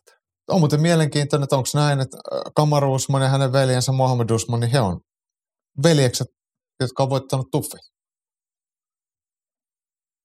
Totta, ei, ei ole vielä tullut muita. Mm. Joo, no niin, eiköhän mennä eteenpäin, mutta puhutaan legendoista ja muista edellä. Marko Nissinen, tota, not the comeback we want, mutta kuitenkin. Mark Coleman on ilmeisesti tekemässä palun kehiin, jonkinlainen celebrity boxing tapahtuma. Miehellä on ollut aika värikästä sometoimintaa viime aikoina. Alkoholis- alkoholismista ollaan toivuttu, joten olisikohan niin, että sisältöä elämään haetaan kamppailuurheilusta. Ilmeisesti McGregoria himoitaan vastustajaksi, joka tuskin tapahtuu. Toivottavasti ei loukkaa itseään. Mä en oikein tiedä, mitä tästä pitäisi ajatella. Tota, Muuta kuin, että älkää nyt viittikö. niin, pa- pahahan se tekee, että et hän ei kuitenkaan nuori ja hänen elämänsä on ollut aika kuluttava ja Niin hänen urheiluuransa oli jo itsessään varmaan aika kuluttava. Niin, tämmöisen niin, niin, niin. pään rasituksen kannalta. Jep. Ja hänen liikkeensä siinä videossa, mikä tuossa pyörii, niin, niin on kyllä iän ja elämän kangistamat. Et, et, niin. Ei ja- ehkä ainakaan Conor McGregoria tarvitaksi sinne. eikä siis to, ei tuollaisten ihmisten pitäisi pitäis kamppailla missään, missä lyödään päähän tai ei se oikeastaan heitellään. Että se niinku terveysvaikutukset voi olla yllättävän suuria. Et pelaisi sitten vaikka tota, UFC-pleikkarilla tai jotain. Niin, mutta siitä ei kukaan maksa kyllä välttämättä. No toivon mukaan kukaan ei maksa siitä, että, että, että ottaa oikeasti. No to, toivon merkkiä. mukaan joku nyt niin kuin edes maksaa, ettei tämä nyt ihan vaan omaa tyhmyyttä. Et, Niin. no joo, maksaa, ettei ottele. no niin, ehkä joku voisi olla niin antelias ja fiksu, että maksaa, että nyt Mark pysyt kotona, että tossa on sulla nippu dollareita. Joo, Samulilla vielä yksi sellainen ajankohtaisnosto. BMF-vyö on takaisin jaossa. Justin Gates jossain jutussa dissasi sitä, mutta sanoi, että UFC kohtelee BMF-vyön haltia kuten mestaria, eli saa PPV-osuudet.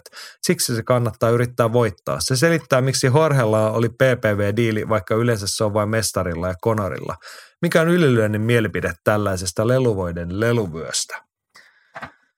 No mä oon kyllä syvästi pettynyt siihen, kun Dana White silloin lupasi ja vanna, tästä vyöstä ei otella enää ikinä toistamiseen. En mä pysty uskomaan tätä, että hän on pettänyt lupauksensa ja syönyt sanansa. Joo. En mä, tää niinku, tää ottelu, ottelijapari ei mitenkään täytä tuon vyön arvoa edes. Hienoja ottelijoita toki, mutta toi on tämmöinen katupoikien vyö ja sen laittaminen kiertoon jollekin rillipäille, niin ei siinä ole mitään järkeä. Niin. Ja se, pe- Justin mitä sit, Gatesin niin kuin maineesta ja muista huolimatta, niin hän on kuitenkin semmoinen perusamali amerikkalainen rehti punaniska ja niin on Dustin Poirierkin semmoisia niin kuin suurin piirtein hyvän perheen poikia. mm, Toisin kuin sitten Nate Diaz ja Jorge Masvidal. niin, Ehkä henkilökohtaisesti Skorpe se, että kun me oltiin siinä ainutlaatuisessa tilaisuudessa, mehän oltiin paikan päällä katsoa sitä BMF-titteliottelua. Että niin kuin, ja nähtiin, kun vyö esiteltiin. niin, lähietäisyydeltä Dana White. Mulla on siitä ihan tyylikkäitä kuvia, mutta, et, mut, mut, tavallaan se ainutlaatuisuus nyt katoaa siitäkin. Että se oli ihan hauska semmoinen gimmick silloin. Että, Ja toi, hauska hauska. Ihan farssihan se matsi oli itsessään. Mutta, eikä ollut. Toihan Jorgehan veteli ne ihan korville. No niin, mutta et, jos ajatellaan, että siinä oikeasti jaettiin jonkinlainen vy- mestaruushyö palkinnoksi, niin ei se niin kuin kahden osapuolen kesken ei niin kuin laatu riittänyt molemmille siihen otteluun. Toi PPV-aspekti, niin, niin kiva, että jaetaan ottelijoille vähän rahaa. Niin, Ei se mua haittaa. jos ei sitten muuten, niin tällä keinolla Mm, pidetään pojat tyytyväisenä. niin. Ei mulla oikeasti sen enempää mielipide muuta kuin, ei nyt tarttisi. Ja sitten se on tavallaan niin kuin jotenkin väärä tukot siitä ottelemassa, mutta toisaalta he on tilipäivänsä ansainnut. Tässä on siis taustalla se, että kun, kun näitä PPV-tapahtumia myydään, tai siis niitä on, X määrää pitää olla kalenterissa ja niiden, niiden aina tähtenä PPV-tapahtumassa on aina mestaruusottelu. Nyt tälle kortille 291 ei ollut mestaruusmatsia, ei saatu järjestymään, niin sitten piti keksiä tällainen. Ja tä, tällä täytetään sitten nämä ESPNn Eikö ne olisi voinut niin kuin kehittää jonkun riidan ja sitten todeta, että nyt on, täytyy ottaa väliaikainen mestaruus hyvä käyttöön, kun toi mestari on nyt hankala ihminen ja vanha Niin. tyyppi. Niin munkin ollut mielestä, mutta mut tällä nyt mentiin. Tällä nyt mentiin. Mutta kumpi on niinku parempi tai pahempi? Se, että UFC leikkii Baddest Motherfucker titteli vielä, tai se, että PFL on perustamassa, mikä se oli, Superfight-divisioona, jossa on jotain Paulin veljeksiä sitten varmaan ottelemassa, tai Francis Kanuta. Mä luulen, että se P, toi PFL tulee jättämään sen, sen, sen, sen niiden season hässäkän pikkuhiljaa taka-alalle, että kun se ei, ei tuota semmoista merkittävää tulosta katselijoiden kannalta, niin, niin tämmöiset yksittäiset ottelijat tulee, tai yksittäiset otteluparit, niin kuin UFCkin järjestää, niin tulee olemaan varmasti sitten se leipä, millä sitä tulosta tehdään, että siellä on vain siirtymä siihen suuntaan. Nyt sillä on keksitty tämmöinen nimi, että saa ne isoimmat ottelijat, ei edes ottelut, ottele niissä turnauksissa, vaan ottelee turnausten ulkopuolella. Hmm. No joo, sitten mennään eteenpäin. Vielä nyrkkeilyn maailmasta. Yksi asia Petrillä tällainen, että nyrkkeilijät on kyllä eri vekkuleita kavereita, kun ne jää kiinni dopingista. Milloin on syöty liikaa munia tai kätelty jotakuta. Nyt Hanna Gabrielsin matsi Clarissa Siltsiä vastaan peruttiin, koska Hanna, Hanna pissasi epäpuhtaan näytteen. Ei ole kuulemma ottanut dopingia, vaan koiralla oli semmoinen kuuri. En tiedä, miten lääkettä on annettu, mutta jotenkin sen, sitten on myös Hannan verenkiertoon eksynyt. Lapset, älkää dopatko, se näyttää lähinnä pehmittävän pään. Se Joo. oli hyvin sanottu. On toi aika mielikuvituksellinen selitys taas kerran. Mulla ei oikeastaan mitään muuta sanottavaa, kun ta, mä sanon tämän joka kerta varmaan, mutta mua syvästi hämmentää se niin kuin lähestymistapa, mikä pohjois-amerikkalaisessa urheilussa ja varsinkin näissä lajeissa on tuohon niin doping kontrolliin ylipäätään, että niin kuin urheilijalle ei ole mitään vastuuta – että no joo, mulla oli lisäravinnetta, mä söin niin kuin saastunutta hevosen lihaa. Kun Eurooppaan, kun tullaan, niin se on ihan yksinkertaisesti, se on ensimmäinen asia muuten, kun menet suokin sivuille ja katsot dopingaineiden listaa, niin siellä sanotaan ihan ensimmäistä laista, että urheilija on aina vastuussa siitä, mitä hänen kehossaan on. Niin, siis tässä on myös semmoinen niin lähestymisero, että, että Jenkeissä se niin kuin, ää, doping-riike, sä oot siinä niin kuin uhri, etkä syyllinen. Mm. Et, et se, se, Mutta siis ajojahtihan tämäkin nyt niin. on, mitä sä oot koiraa lääkinnyt ja nyt sä oot mukaan niin. dopingrikollinen. Niin. niin. Et mun mielestä niin se lähtökohta on niin toisinpäin, että et, et sä, oot, sä oot automaattisesti sä oot yrittänyt huijata tai olet huijannut ja jäänyt siitä kiinni. Että sä et ole mikään uhri, vaan se sun vastustaja tai mikä ikinä sun, ketä vastaan sä pelaat tai kilpailet, niin ne on niitä uhreja. Et, et, eikä toisinpäin, että se pitäisi jotenkin selitä, että, että kaikki selitykset käy ja kaikki menee läpi. Että se on ihan absurdi. Mm. Niin on, nimenomaan absurdia. Joo, mutta absurdia sen sijaan ei ole tekniikkakorneri, jossa meillä on Sarjola Ändiltä varsin mielenkiintoinen nosto. Vähän pidempi pätkä. Kuuntelepa tarkkaan, kun mä Kyllä. luen. Paitsi ammattinyrkkeilyssä suomalaiset harjoittelevat kautta lajikentän liian vähän tyrmäämistä. Tämä näkyy otteluissa, kun pistetappion häämöttäessä haetaan edelleen pelkkää etusuoraa ja alapotkua tai rynnätään pystypainiin. Tämä johtunee väärin ymmärretystä valmennuksellisesta totuudesta, että tyrmäys ei tule väkisin hakemalla. Ei tulekaan, mutta sen todennäköisyys kasvaa, kun se tekee säännöllisesti tekniikoita, joiden vaikutus on onnistuessaan suuri. Kiertolyöntejä, hyppypolvia, takapotkuja, kierto, kyynärpäätä ja potkuja päähän, voimalyöntejä unohtamatta. Tehokkailla tyrmäystekniikoilla voidaan kääntää matsi ja niiden heitteleminen pitää vastustajan varpaillaan ja auttaa siten pistevoiton saamisessakin. Ammattilaisotteluissa niiden viihdearvolla on myös merkityksensä uralle.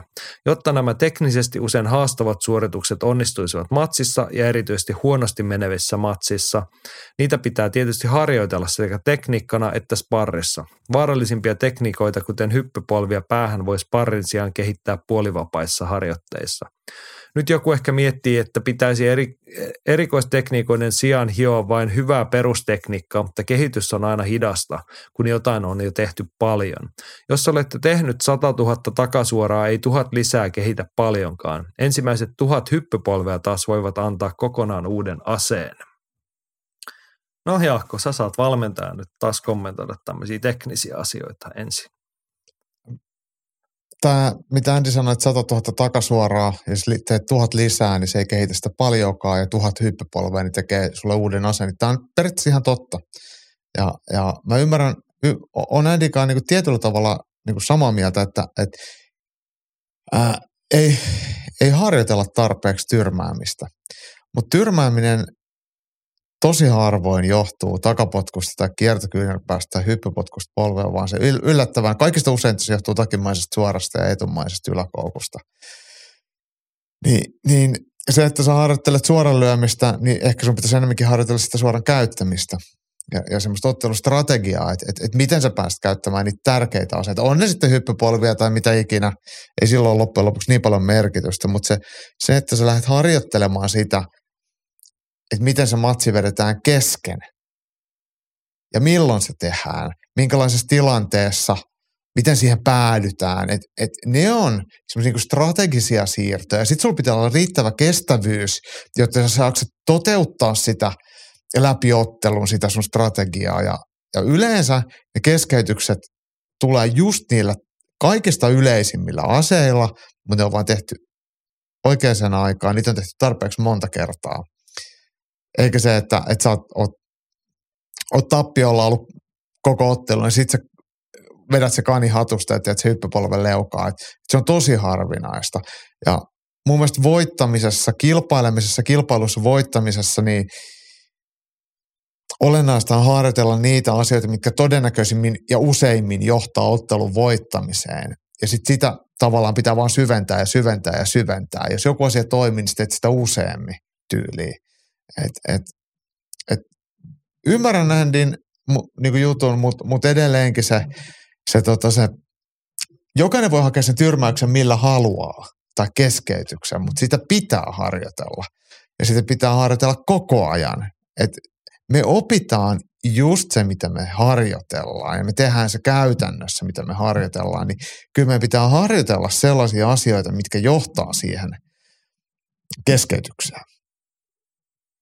Niin.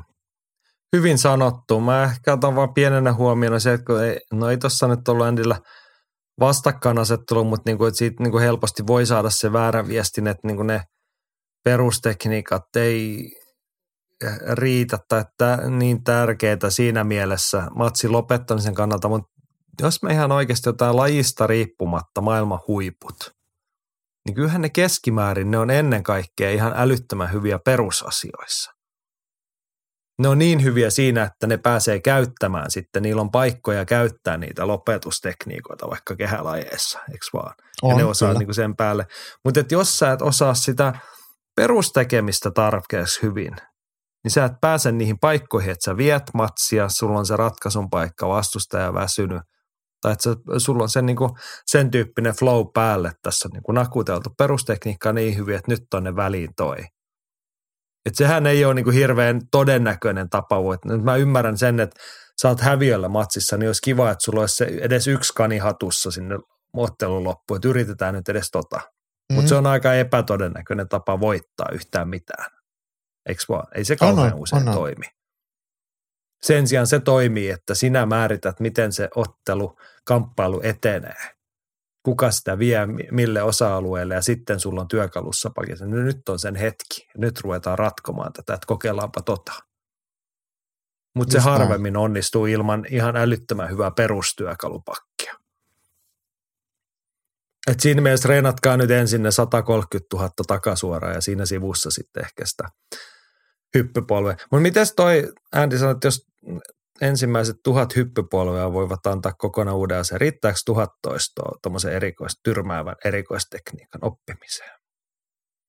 No kyllä se varmasti jollakin tasolla se riittää. Ja sitten taas, että miten sä tuut sitä käyttämään, että et, eihän ole, aika harva asioista on hirveän vaikea teknisesti suorittaa. Niin kuin laboratorio-olosuhteissa, sitä hyppäitä – potkaset polvelle, niin ei sitten loppujen lopuksi se ihmiselle, joka on tehnyt... Niin, tai tekniik- tekniikkareenin mittakaavassa. Joo, mä ymmärrän, että tuhannella niin. toistolla sä opit tekemään, kaveri pitää tuossa pädejä vastaan, niin sä opit tekemään siihen suhteellisen sulava hyppypolve, niin. jos sä oot urheilullinen Mutta jos sä käytät sitä sun tekniikkaa, tätä tuhan, hyppypolvea, minkä sä oot tehnyt tuhat kertaa, niin jos se on sun se tärkein ase, millä sä aloitat ottelun, kun toinen on täysin skarppi ja näin, niin, niin todennäköisesti sä pystyt luomaan semmoisen paikan, että se A osuu, B, että se vaikuttaa, ja C, että siitä jatkotilanteessa sä et itse joudu kuseen, niin on pieni. Että sitten jos, jos sä osaat sen niinku auttavasti ja sä käytät sen silloin, kun toinen on vähän väsyneempi, niin sitten se toimii todennäköisemmin. Että et, et, et tavallaan niinku, kyllä se tuhat kertaa hyppypolvi, niin on tuhat kertaa hyppypolvi. Ei se, se, näin se on. Niin, mutta riittääkö se? Ku, ku, kuinka paljon, siis puhutaan yksittäistä tekniikasta, varmasti- jolla hei, ratkaistaan otteluita, niin riittääkö tuhat toistoa? No, jos mä teen tuhat toistoa tänään, tai että mä teen, Ei, kun nyt puhuttiin kokonaismäärästä. niin, mutta jos mä teen tuhat toistoa tänään, niin mä en välttämättä osaa sitä niin hyvin, kun mä teen sata toistoa viitenä päivänä putkea, pidän taukoa ja viitenä päivänä putkea taas sata. No joo, se on eteenpäin. niinku realiteetti, kukaan reenaa tuhatta kerralla, mutta että onko se ensimmäisen tuhannen jälkeen, niin onko se sillä, että sillä oikeasti tyrmätään jotain? No, vo- voi, voi ihan hyvin tyrmätä. Sä voit tyrmätä jollain, minkä sä oot tehnyt kolme kertaa. Kaikki on olosuhteista kiinni. Et ei se ole niin, mm. niin kummallista. Joo, mutta taas palataan niihin todennäköisyyksiin, että, että millä matseja voitetaan, niin todennäköisesti kuitenkin niin se voittamisen tilanteisiin päästään sille, että sä oot perusasioissa hyvä. Ehdottomasti se on näin. Ja sitten tuossa niin kuin, ja mä vähän samaa mieltä, että on niin ehkä väärin, pikkasen väärinkäsitys se, että, että tyrmääminen ei tule väkisin hakemaan, tai että sitä ei voi hakea. Et, et se on totta, mutta et se on myös ymmärretty nyt väärin, että sitä ei niin kannattaisi niin reenata. Mutta et, Mutta mut mä mut, sanon mut se on, on siinä se totuus, että jos sä lähdet sitä väkisin jahtaamaan, niin harvaan niin hyvä tekemään niitä, että sä niin kuin ilman sitä muuta työkalupakkia. Joo, siis- Siitähän siinä sanonnassa tai niin kuin ajatuksessa on kyse. jos sä yrität kovaa lyödä, ajattelet, että mä lyön toista täysin nyt niin, että se pyörtyy. Ei sit tuu hevo helvettiikään. Sun pitää lähtökohtaisesti, se mitä sun pitää yrittää, niin päästä tilanteisiin, missä sä pääset lyömään. Ja sit sä voit lyödä, ja sit sä voit osua, ja sit sä voit tuottaa tulosta. Tavallaan ei Mm. ole oikotietä onneen. Jos joku kuule, luulee niin, että, että, että on mahdollisuutta niin kuin oikasta, niin erittäin harvoin se toimii. Joskus, mutta erittäin harvoin. Joo. Mielenkiintoista keskustelua taas.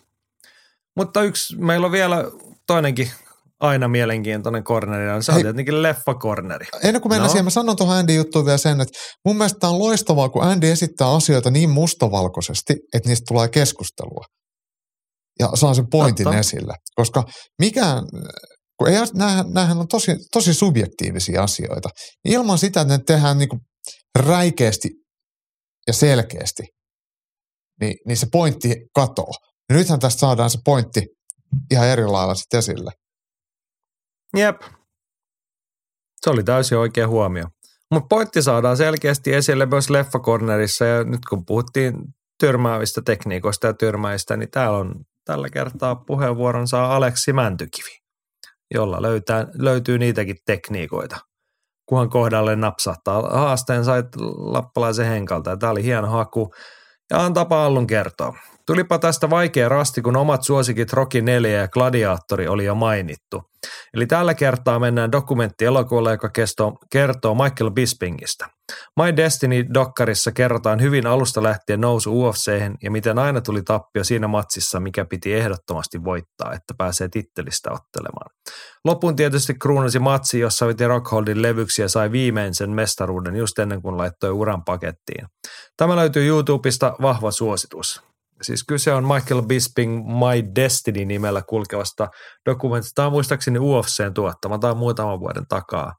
Ja sitten jos aiheeseen haluaa vielä syventyä, niin eikö Bispingistä tehtiin viime vuonna tai joskus julkaistiin? Se ei missään vapaassa levityksessä ainakaan vielä ole, mutta et, en muista millä nimellä, mutta et, olisiko se ollut ihan Bisping? Varmaan. Mä muistan kanssa, että joku tämmöinen tuli. Ei sitten ole pit, puoli vuotta. Viime vuoden puolella. viime vuoden puolella, mutta kovasti ke- kehuja keräs sekin. Mutta toi on hyvä toi UFCn tekemä, semmoinen vajaan tunnin pätkä. Ja onhan se siis Michael Bispingin tarina on kyllä inspiroiva. Silleen, että niinku, hänen on se e- elämän tarinaa kiinnostava. Sitten toi UFC-story just niin kuin Allu tuossa kuvaa, että kun se aina meni hyvään suuntaan ja sitten se notkahti ja tuli, to, no aikaisemmin siinä Samulin top kolmesessa mainittiin se kaikkien kuuluisin käänne, kun tuli Dan Hendersonille se todella ruma tappio, mitä sitten highlightissa pyöriteltiin kymmenen vuotta ennen kuin herra pääsi sen kuittaamaan uusinta ottelussa. Bispinin arvoa mun mielestä nostaa niin kuin vielä se, että, että, että se hänen urheilullinen uransa ei ollut mitenkään poikkeuksellinen. Toki se on taas, niin kuin tuossa sanotaan, että tulee epäonnistumisia, sitten sit se kirsikka kakun päälle, mutta mut hän on hyvin tämmöinen keskivertotyyppi, joka on pystynyt luomaan poikkeuksellisen uran sekä urheilijana että nyt sitten UFCn kommentaattorina ja tämmöisenä mediaosaajana, että et, et niistä lähtökohdista, mitä hän on, niin hän on kyllä pystynyt ammentamaan aika paljon enemmän kuin olisi voinut odottaa. Niin, mä mietin niinku, että onko se niinku jo lähtökohtaisesti vähän keskivertotyyppiksi jätkää, joka on UFC-mestariksi kuitenkin. Mennyt jo yli kymmenen vuotta varmaan UFCssä taas otella, mutta onko se hänen poikkeuksensa kuitenkin ollut esimerkiksi harjoittelun lahja? Koska hän ei ole mikään niinku täyspölö, vaan hän on lapsesta pitäen kuitenkin harjoitellut. Oliko hänellä sitten tota, taekwondo, mistä hän on Niin, jotain potkunyrkkeilyä sitten kanssa treenannut. Juu, juu, mutta et, niinku oikeasti lapsesta asti joo, joo. treenannut ja sitten päätynyt vapauttelun pariin niinku kypsemmällä iällä vasta. Tai kyps, niinku aikuisiellä siinä paikkeilla – niin onko se sitten lopulta keskinkertaista vai onko se kuitenkin aika poikkeuksellinen story, että jätkä on grindannut itsensä niin, mutta tar- johdonmukaisella harjoittelulla.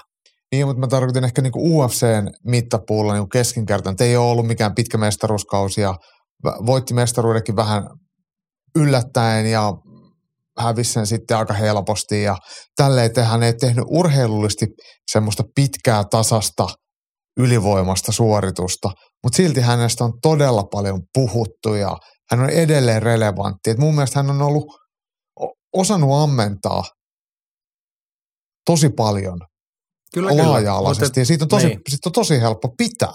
Ei te dikkaan Bispinistä älyttömästi. Ja totta kai la- harjoittelun lahjat ja kilpailemisen lahja ja periksi antamaton kuin mitä. Mutta mut ennemminkin ehkä siihen on helppo jokaisen meidän samaistuu, että kun hän tulee salille, niin hän ei välttämättä ole se paras mutta hän jaksaa pisimpään tehdä sitä työtä ja saavuttaa sen tuloksen. Mun mielestä se on jotenkin tosi semmoinen motivoiva ajatus. Joo, joo, mutta se oli se mun pointti, että se on kaukana keskinkertaisuudesta se, että jaksaa ja haluaa se harjoittelun lahja. Mutta joo, katsokaa Michael Bisping, My Destiny, se on inspiroiva tarina ja hyvä sisältö aina, kun Bisping on itse äänessä ja hänen urassaan riittää kyllä hienoja käänteitä. Ja kun on leffakornerin haasteen täyttänyt, niin saa tietenkin haasteen pistää eteenpäin ja Alluhan näin tekee ja lyhykäisyydessään kuluneet haasteen saa Olavi Keisari Lahikainen. Eli sinne itärajan suuntaan kääntyy katse. Sitten Lahikainen rupeaa vaan kaivamaan leffaa kaapista ja kertoo, että mitä sieltä on tulossa. Mä luulen, että Olavillakin on sen verran hyvin sana hallussa, että me saadaan hyvä vastaus sieltä. No, kyllä mä luulen, että Olavi on, on kuulolla ja jos se ei ole, niin Allu kyllä varmaan pistää – sinne vielä tota viestiä. Jep, tällaista tällä kertaa leffakornerissa, tekniikkakornerissa ja ties missä kornerissa. Uudenlaiset nurkkaukset ensi viikolla. Jollain tekeekö se ollut niin, että ensi viikolla on sitten UFCllakin numerokorttia ja mestaruusottelua tarjolla. Ja Kanadaan muuten mennään ensi viikolla pitkästä aikaa. Joo, Vancouveriin eikö vaan? Mm, niin se taitaa olla. No, me mennään tästä loppuviikon viettoon. Miten se onko ylilöintistudio tulilla viikonloppuna? Kyllä varmaan jossain kohtaa on. Et, et lauantaina mä menen katsoa sitä klubin peliä ja se varmaan loppuisi kuin 7-8 aikaa. Et ehkä jos sen jälkeen tulisi katsoa sitten vaikka sitä Fight Club Rushia, kun kotiin pääsee, niin ehkä ehtisi näkeä sitten vielä ainakin pääottelu. Joo. Viikonloppuna siis Toni Lampinen Fight Club Rushin pääottelussa Patrick Pietilä, Valtteri Hakkinen siellä tulossa Christopher Björskuk tai nyrkkelemässä Ruotsissa ja sitten oli UFC tai ruotsalaisvärillä ja sitä ja tätä. Ja tämä oli Ylelänti podcast. Oikein mukavaa, kun olet ollut matkassamme tämän pitkähkön pätkän taas. Ensi viikolla palataan podcastin merkeissä. Siihen asti täkä itsestänne ja muista huolta ja voikaa hyvin.